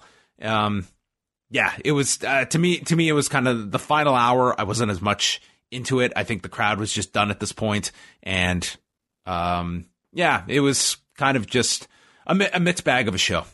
So, um, let's go and see what everyone had to say on the forum. On a scale of one to ten, the forum gave this a six point two two, which is pretty high for Raw standards. Yeah, yeah.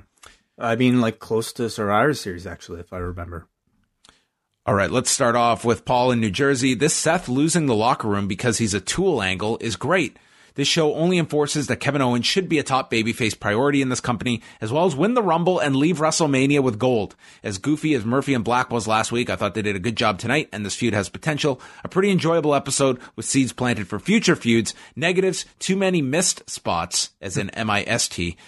And it was, and was it me or was Lawler extra batty tonight?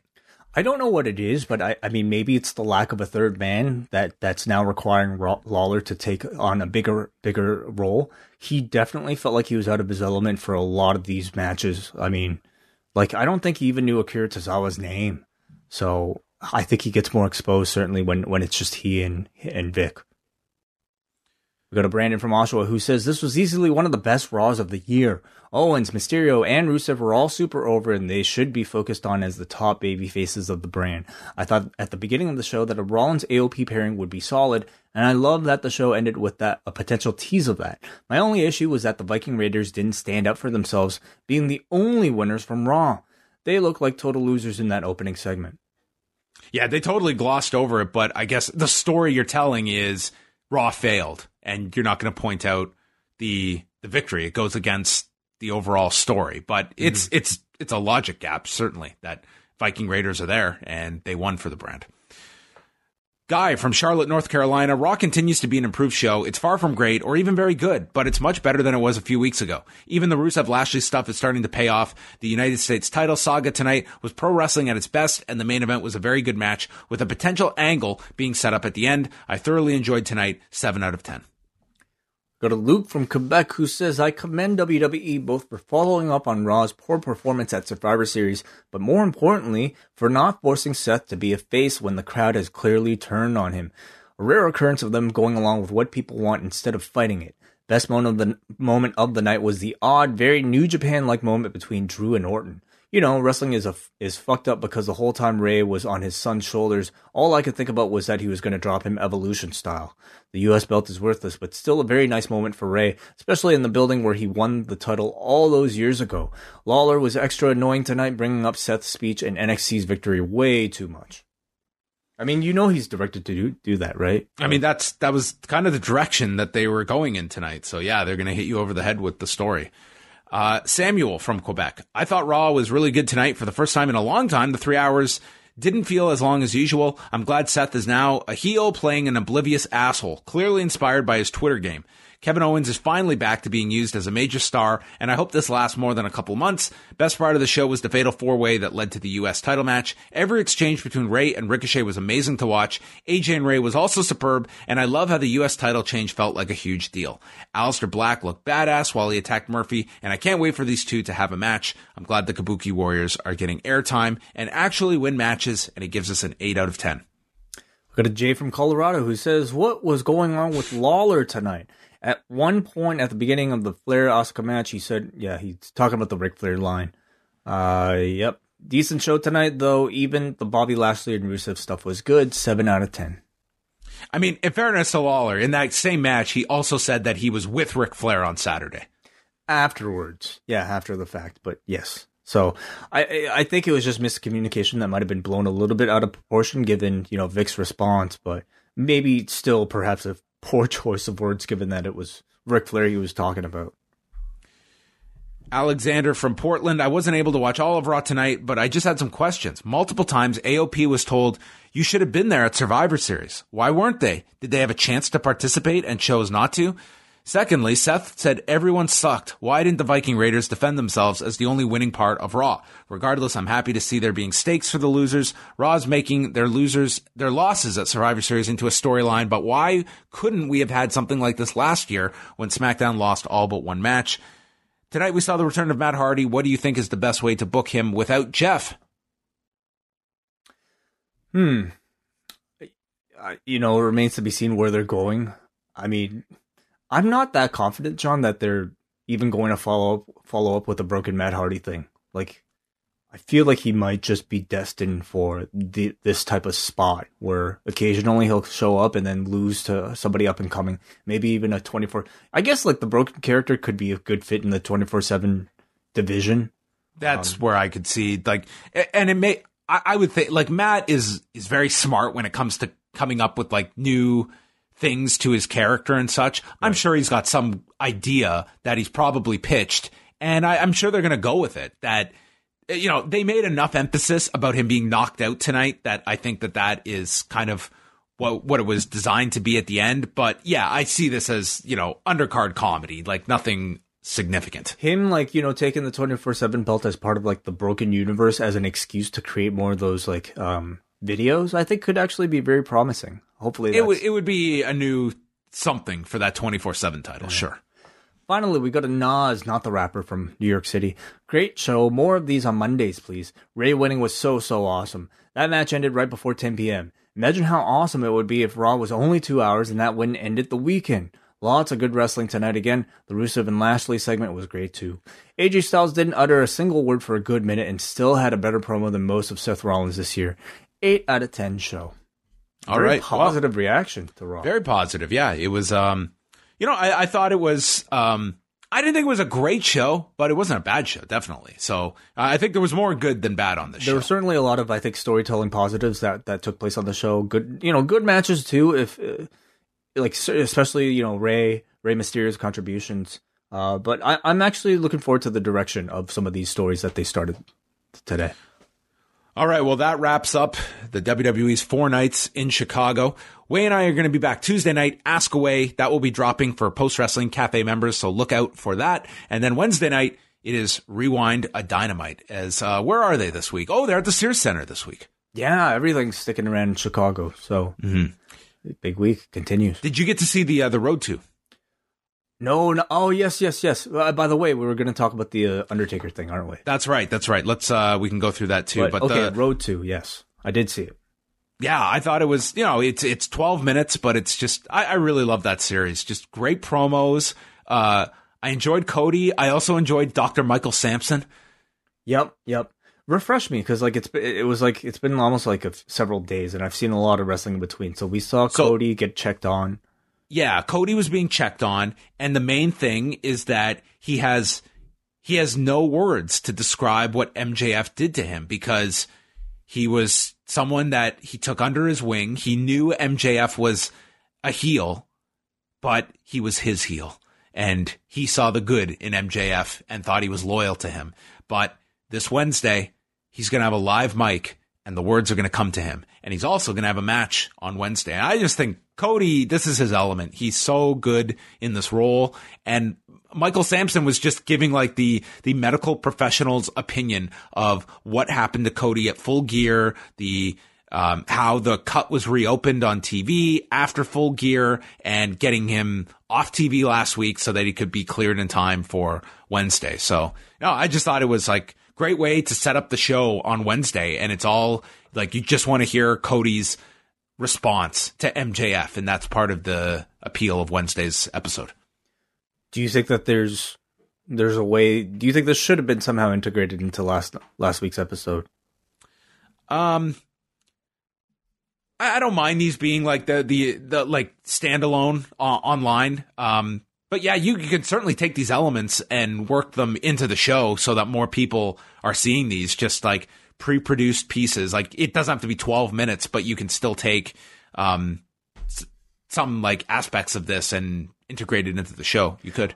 I think NXT has found like a decent balance of like you know I know that you po- can't possibly air this 12 minute you know pre-taped thing on live TV and not expect a hit in ratings, but I feel like they've got found a good balance where like even a 30 second little video showing something like this was enough to get you into the mindset of some of the stories behind the matches.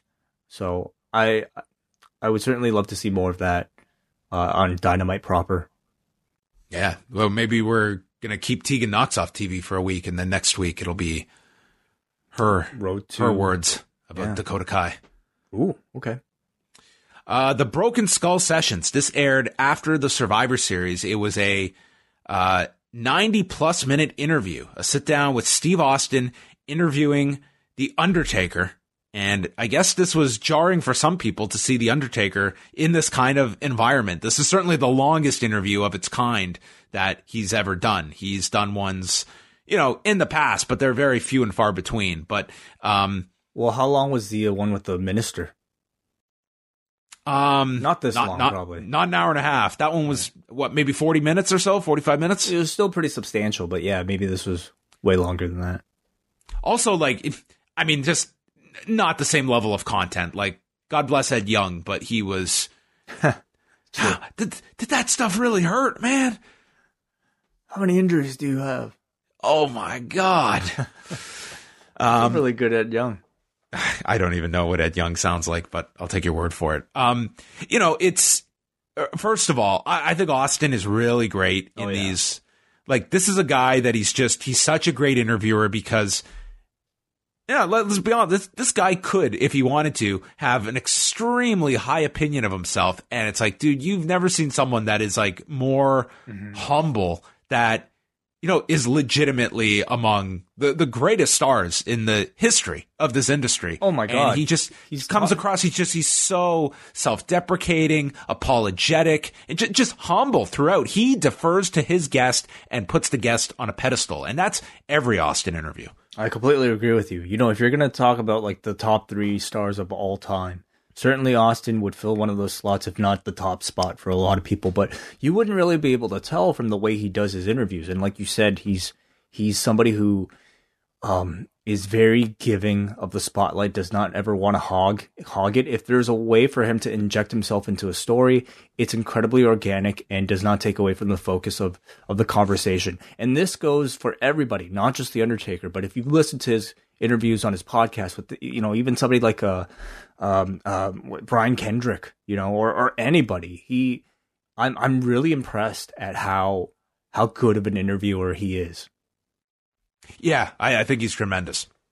Um, they went through like his his early the Undertaker's early days as a fan, um, and then hooking up with Buzz Sawyer, who you know was was this tremendous talent who um, you know just peaked really early in his life, and then just got uh, just got in a bad way. And the guy died by the time he was 31 years old and had set up to train the Undertaker with a bunch of other guys and then just, you know, split town and left them. They, you know, took their money essentially. And he pretty much said he didn't have a whole lot of good things to say about Buzz Sawyer.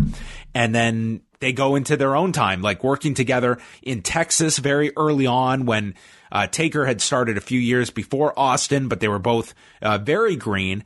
And then we go into the WCW days where he teamed with uh, Dan Spivey as part of the Skyscrapers, replacing uh, Sid when he went down with a lung injury.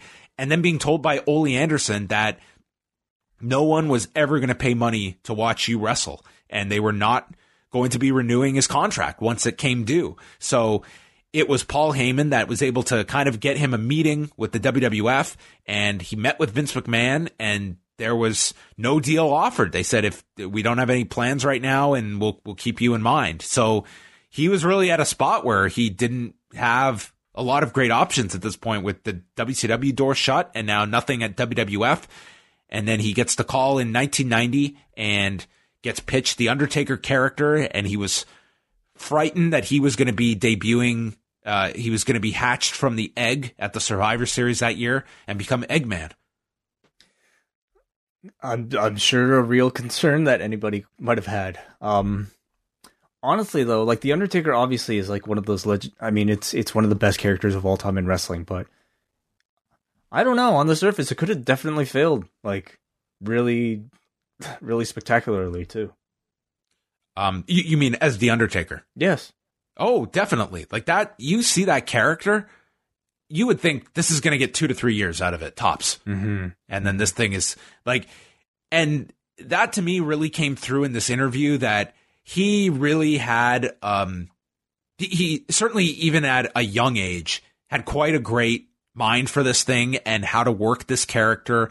And he talked about the fact that he was extremely athletic, but he had to tone down his matches because doing anything athletic as The Undertaker, it would be short term, it would be great, but long term, it was going to kill the character in his mind. And he had to be able to, to work it to that. And it also meant always being in character, even when he was out. He would always be dressed in black. Like he just was 24 7 about this character. And you get kind of a, an inkling into, you know, why this guy has been so protective and has kind of only kind of let himself go the last couple of years where he's much more open. But I mean, just when you would first see him popping up like in a photo on Instagram, it was like, wow, the Undertaker's in a photo on Instagram. Like this guy was extremely, extremely protective. And I think he can realize now that, you know, he's kind of at a, a, a point in his life where he doesn't have to be constantly concerned about staying in character. It's something I, I, I think we, you know, we all can really respect the fact that he's shied away so much from being interviewed, from even taking part in like the Hall of Fame every year. Um, it, it's it's a real dedication to to character that I don't know if if is possible if a character were to come out in 2019 having you know that type of uh, ability to to hide so much of the real life when you know there's a camera on you at all times right now. Oh yeah, it's like in this day and age, it's just it's not necessary either at, at this point, really. Um, they talked about the transition to the American badass character that he just felt was necessary at the time because he was just so handcuffed as the Undertaker uh, with the WWF's content at that time, which which is funny because I know it's probably not a version of the Undertaker that I, I think many people look upon fondly. But I did think like he had a good mix when he was in that corporate ministry and was like going like the satanic route that that was like a segue into that era. He did not feel out of place in that era where he was doing all that stuff. Like the satanic taker? Yeah. Yeah, no, I I mean, it worked. I definitely feel like I agree with them in that it had a shelf life though. And Yeah. Certainly like hearing him talk about the risk of like, you know, de- debuting this American badass thing and him talking about the nerves the first time he actually, you know, came out dressed as that character. He said there was no going back turns out there was going back to it, but not for several years. Um, but you know, it was a big risk that Vince and and uh, um, you know Undertaker took, and I thought it worked out. It was a great update to the character for that particular time. But of course, you know, even that had its shelf life as well. But in the you know in the grand scheme of things, it it it certainly helped add depth to his career and extended his career probably by several years. He always did, you know, even if it was you know, he he went to the American Badass, and they showed the clip of him debuting the character at Judgment Day in 2000. And man, is this crowd in Kentucky losing their mind mm-hmm. in this clip for him. Like they're going insane. And Austin doing commentary over it was great. Yeah, yeah. I'm trying to think like what would be I think an equal shock of a makeover today. You know. Seth Rollins tonight. It's yeah, Twitter, crowd, Seth. Crowd, Twitter, Seth. Crowd went nuts. You should just show up with the phone. You know, you don't know what I'm gonna tweet next. Yeah, yeah. Um, I just, um, I just don't know if they're like, cause like Bray Wyatt, we've already seen. Yeah, he's the fiend right now, but it's not like him going back to like being Husky Harris is going to elicit any any crazy reaction. I just, I don't know if that. Yeah, it's. A, but you look at this, like the, he he did the like the American Badass run, which I, I didn't think was all that great, to be honest. Like it was just like he just ran through guys and was just, um, I don't know. It was like time for a change with, with that character for me, but you know, for the time being, it, it worked for him. I, I, think if like the Dead Man though stuck around for like those three, four, five years that he was the badass, I think we would have run the risk yeah. of being really sick of the Dead Man, and certainly wouldn't have had the fondness for it when it returned. Yeah. Um, but then, you know, he, he turns heel, he cuts his hair, he goes and kind of morphs into like the MMA version of The Undertaker and then took like kind of the best parts of that run mm-hmm. and reintroduced The Undertaker. But now you had like, like you had like the, the gloves on and you had a real you know, fighting you were, style. Yeah. yeah. It's like once you've done this character, you can take bits and pieces of it. And th- this, this guy always came across to me as someone that was very, very in tune with what worked, what didn't work, and was constantly looking at what what little changes can I make. Like he seemed this, this was not a guy that as much as he thought the American Badass might have been a risk, like it did seem very calculated on his part. Certainly. Uh, they go into you know, his relationship with Vince McMahon that he just said he always had a loyalty to Vince McMahon because he gave him his chance. And at the end of the day, he never uh, saw himself ever leaving because no matter what problems they would have, they would reach a solution. Even if, you know, it's, I, I lose this argument, but we ultimately were working towards the same goals. And he seemed to always have a pretty good relationship here with Vince McMahon. Um, they I, talked about. I really yeah. could not imagine Mark Calaway making that jump during the Monday Night Wars to WCW and just what character do you think he would have possibly had? You know, what would they have done to him if he did the jump? He would he be would the Kiss pro- Demon, maybe. No, he could have been. He could have been the Kiss Demon in 1999 instead of Dale Torborg. That could have been it for it him. Would have been so sad. Yeah, I. I knew it wasn't going to be brought up, but I really would have been curious if they had discussed like the whole thing that went down this year with the Undertaker supposed to do Starcast and and where where his head was at at that point about um, doing stuff outside of WWE. I wasn't expecting it, but I thought that would have been interesting. Where you know here was someone that you know he could have made a ton of money, and ultimately it was the WWE uh, putting him under a new deal, but um, you know, they're very wrestling. protective of this character. Wrestling anywhere else though? I mean, no, like but it was just, you know, but it was just interesting that whole, that whole that whole period. Like it just seems like was he going to be utilized again or not? And then you know they they resign him. He's put into the match with Bill Goldberg, and they just they move on from that. But you know, he wasn't at WrestleMania this year, and that was you know obviously was not figured in. Mm-hmm. Uh, they talked about the matches with Hunter and Shawn Michaels at the WrestleManias, and then kind of went through that even in 2012, he didn't think he was going to be back the next year and joked that he's retired like 15 times. He also thought when he did the whole thing after the Roman Reigns match, left his stuff in the ring, that was going to be it. Again, he came back and you know, Austin was certainly trying to get it out of him, whether he was going to wrestle again or not. And I think you pretty much got the answer that he would be, that he wants to write his own ending to his career.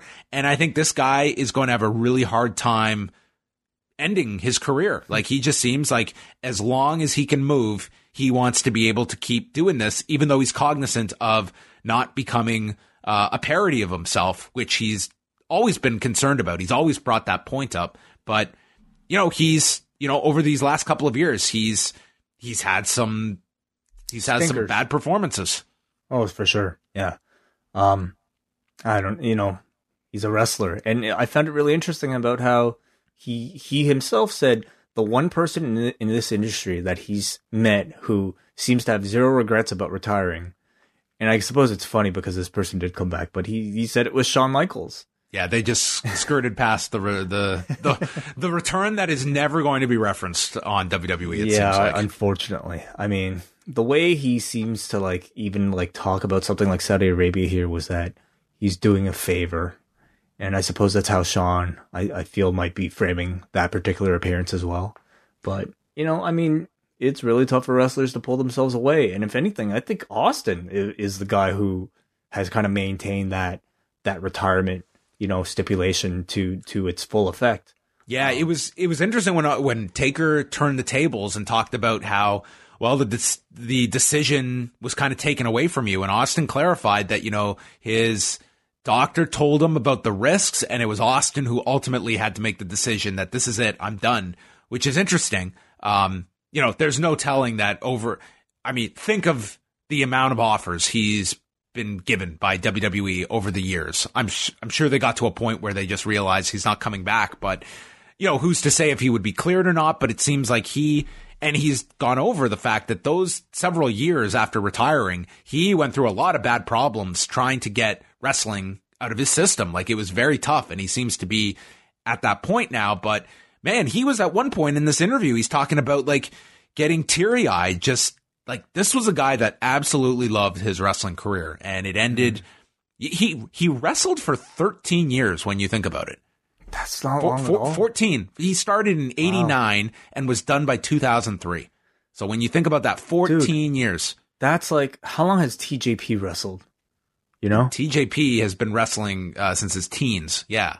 Like 2002, 2000, something like that. So He I was mean, like in New Japan in 2002. So we're talking about like a TJP has had a longer career than Steve Austin. I mean, that's uh, not a knock at all on TJP or anybody who's wrestled that long, but more of of you know, I think um uh, uh you know um uh, an example of how much Steve Austin accomplished in a very short amount of time.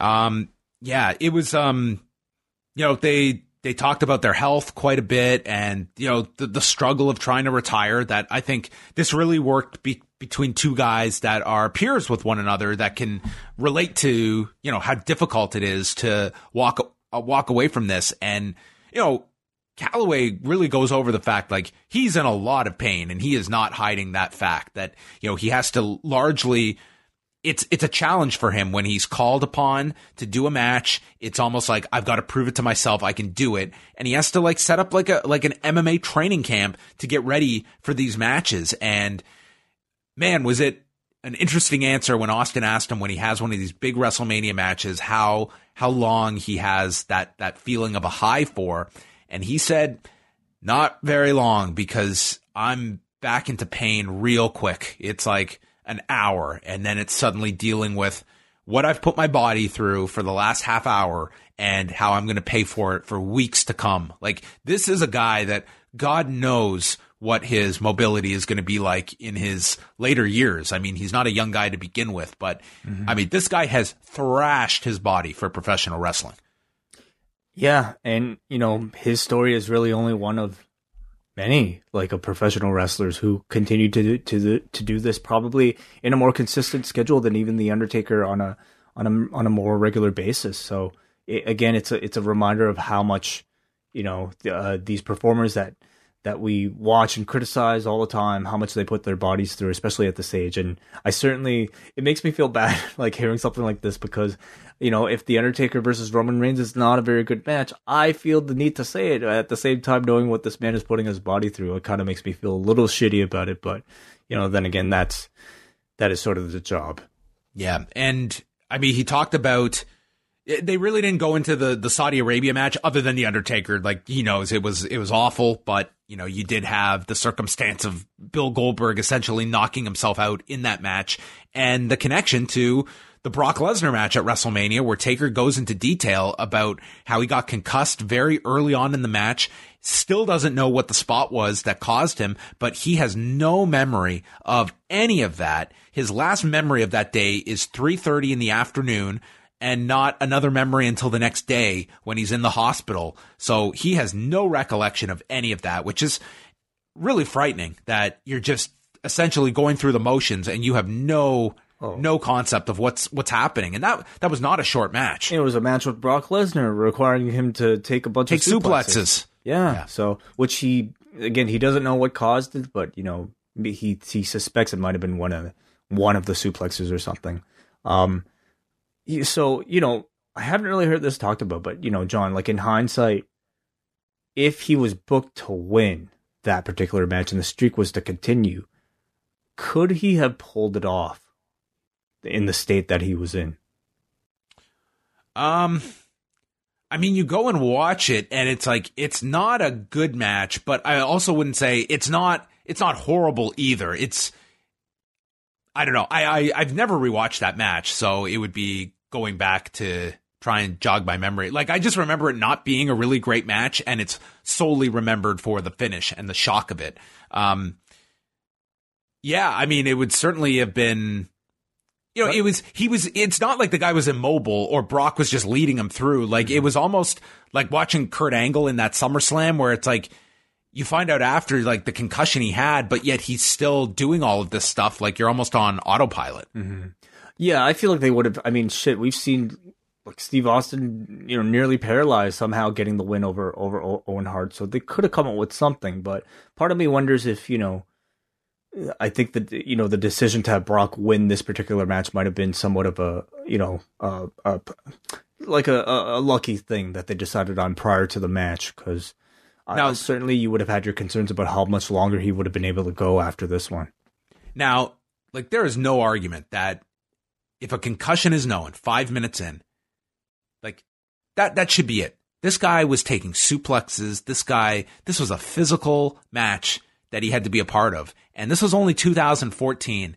And I know that the the the company line would be that, you know, if if we sense that there was an issue, that you just stop the match. But it's like you cannot convince me that if they were aware that at WrestleMania, The Undertaker and Brock Lesnar, that they're stopping that match. And as much as it would have pissed people off, it's like that match should be stopped in that in that situation. Like that's insane that that guy had to take Germans did, and did they know be, you had to rely upon a concussed guy to be tucking his head. Yeah, but did they know that he was concussed? Did he know? I'm that saying that concussed? in in the in the hypothetical that they were able to detect that he was not all there. That this guy was showing the symptoms of a concussion, right. which hopefully they they should be able to at least have the procedure to be able to identify like what a concussed individual like what are the signs that we should be looking for and if you were to detect those 5 minutes into your WrestleMania match with the Undertaker are you really going to be the one to pull the plug on that match yeah i have a hard time thinking about that that they would stop that match at that that's point. a problem that's unless, a problem if unless, you don't believe they they would stop that because that's absolutely the call they should be doing yeah, you know, who knows like how stringent I think these these new processes are. Um part of me wonders if it'll take something more severe to happen before we get something that strict to stop an Undertaker, essentially like a main event type of match at a WrestleMania. Um I, I I don't really see it even happening today, honestly, in that scenario. Yeah, I'm I'm skeptical that like in a match like that at WrestleMania that that they would make that call. I I know the crowd would absolutely be livid, but I think I, I, would hope that people in I mean once they calm down would realize that the right call is being made in that so, situation. So they did stop like a Daniel Bryan match. Like what is it on TV? Was that a SmackDown? That was, that was on Raw. Yeah. On Raw. I mean, you know, they they also in the event and of and, and so, look at what the reaction was. Bryan yeah. nearly fought Paul Levesque backstage because yep. of that. So that's what you're also dealing with is uh, there's no way Undertaker or Brock Lesnar wants to see their WrestleMania not. match oh, end. Not. And you're, you're going to be dealing with crowds that are livid and two performers that are going to be fucking furious with you. But that's tough. Like that's the call you got to be able to make. I mean, you see it all the time in a UFC fight. If, if a blood, yep. if a cut is too, you know, um, uh, severe or above the eye, the fight gets stopped. I mean, the doctor is the most hated person in the entire room. I think wrestling has to be okay with you know that. Look, look at the Nate Diaz fight, like that. That yeah. that physician got death threats after that. I know it's ridiculous. Um, I yeah, I'm trying to think. Like yeah, yeah, you know, the other instance was of course Samoa Joe versus I believe was it Finn Balor or uh, uh, who was it? Was it Finn Balor that that where he had that big cut? That uh, was the blood. Takeover? Yeah, it was Balor and, and Joe on one of the takeovers so, where they constantly had to interrupt the match to assess the cut, and it was just pissing the crowd off. Now, what was your opinion about that? Do you so, think that was excessive, or do you think that was the appropriate action? I think that it's. I mean, as a because they've definitely eased off on that right now. They they've definitely like there was a period like when there was blood, it was to the detriment of the match that they were going to get involved, and it's like you can somewhat understand that thinking. And it seems that they have a process now of when when there is a cut and and, and I think a cut and a, and a, concussion there is a distinction and there's sure. going to be varying degrees of cuts. That was the whole thing about the Nate Diaz stoppage was how bad was this cut and it, it was pretty bad. Um, but mm-hmm. I'm you know I, I'm more so looking I would say a concussion I'm much more concerned about because it's the it's the secondary blow that is going to be, you know, more it could be much more damaging than than the first one and you're talking about a guy that's taking suplexes and yeah. that's where so, you get really dangerous. A cut it, you do have to somewhat use discretion. And maybe we're just being too pessimistic about maybe what they would do in this scenario cuz you know, if this was the Undertaker and if it was absolutely noticeable and apparent that the man, this, what is he, 50, 60 year old man? How old is he now? Like 55, something, whatever. Give or like, take. Uh, like if there, if it was noticeable to the world that this person at 55 or however old suffered a concussion on live TV, I actually believe they would stop the match, even if it was at WrestleMania. You know, they've I would, through, I would hope so. They've been through so. too much scandal at this point that they could not afford the bad press coming out of something like this. Okay, but but Wai um, Goldberg and Les uh, Goldberg and Undertaker. Again, did they know? Did they know at the moment? Goldberg, it was pretty noticeable. That guy was Because like, to even know that th- somebody has a concussion, you would have to start the match to do the proper tests, and did not seem like something that they were even going to entertain. See that that was the case though. He goes to spear into the corner and comes out and his head is busted open. Yeah, Like that to me is the tip off. And yeah, maybe the match does have to be stopped and we've got to shine a light into his eyes and make sure this guy is okay. And the announcers call this as though it's legitimate.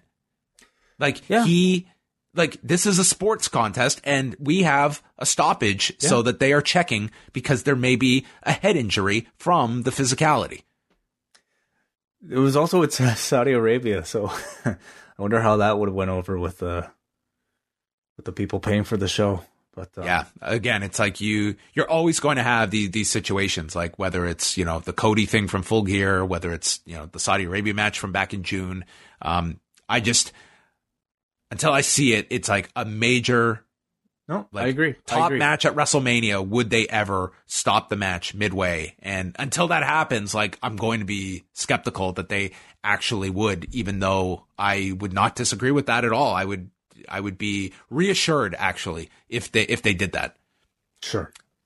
Anyway, and any other uh, closing notes on this? I, You know- I would be curious how long this thing actually was because there were obvious edits to this interview. Oh, the actual recording session. Yeah, who knows? I mean, I, I just want to say I, I I didn't really have that many expectations for this format. I was definitely pleasantly surprised by by its length, and I think, but, but you know, by by how candid the conversation was. These two were drinking like throughout the whole process. Oh yeah, they were pounding back the jack. They had like three shots apiece. you know, it just it felt like it was a conversation between two old friends who went to war with one another in a Yes. in a business that we're all incredibly interested in, and it was just like it was a wonderful conversation between two people, um, two two you know two legends really.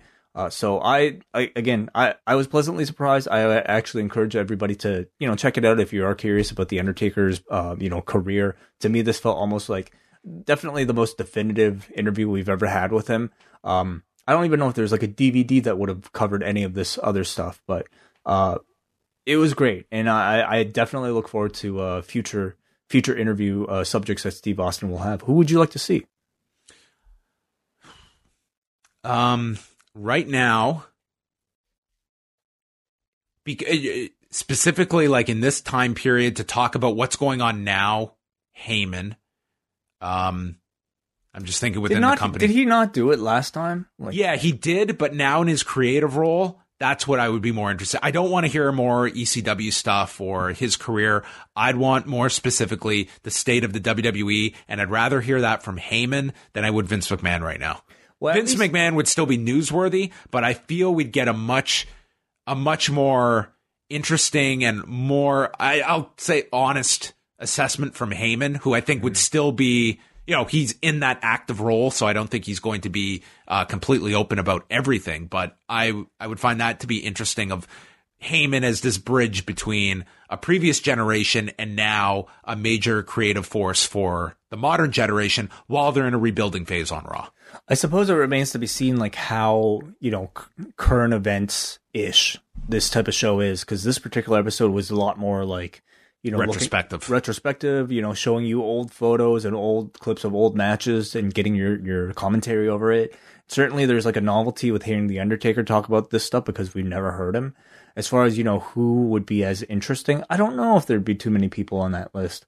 Um, I certainly think we've heard a lot from Shawn in the past, but I, I still feel like, you know, this type of conversation between he and Austin might unearth some new interesting material. Uh, you know, especially with like the type of person Shawn admits that he was in the nineties and Austin, you know, being backstage privy to a lot of that stuff. I'd love to have him kind of like, you know, uh, it- it- it just kind of bring up some of the- some of those, you know, um, perhaps stories and and having hearing Shawn talk about it at this point. Um, trying to think who else might be interesting. Hunter. Mm, No, I don't know. I, I think I. I I think you just you know what you're getting with with with with Hunter. Um, Yeah. you know, Hunter, Hunter's very smart about tailoring his answers for the crowd in which he's disseminating it towards. Uh, And Yeah, Steph- I- Steph- Stephanie would have been would be the same.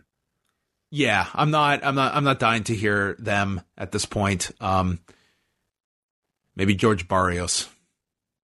That what They- a conversation that would be. George Barrios pounding back Jack Daniels. as I want to hear talks Austin about talk to Dave. Dave Meltzer. Yeah, Oh, okay. that'd be awesome. Uh, I, I don't know if that one's going to be happening on the WWE Network uh, anytime not. soon. Maybe not. Um, all right. Well, Oh. that brings an end to Rewind to Raw. So thanks to everybody for tuning in. Uh, we are hitting the, well, we did hit the two hour mark here. So that is it. We'll be back Tuesday night with Ask Away. Thank you for listening.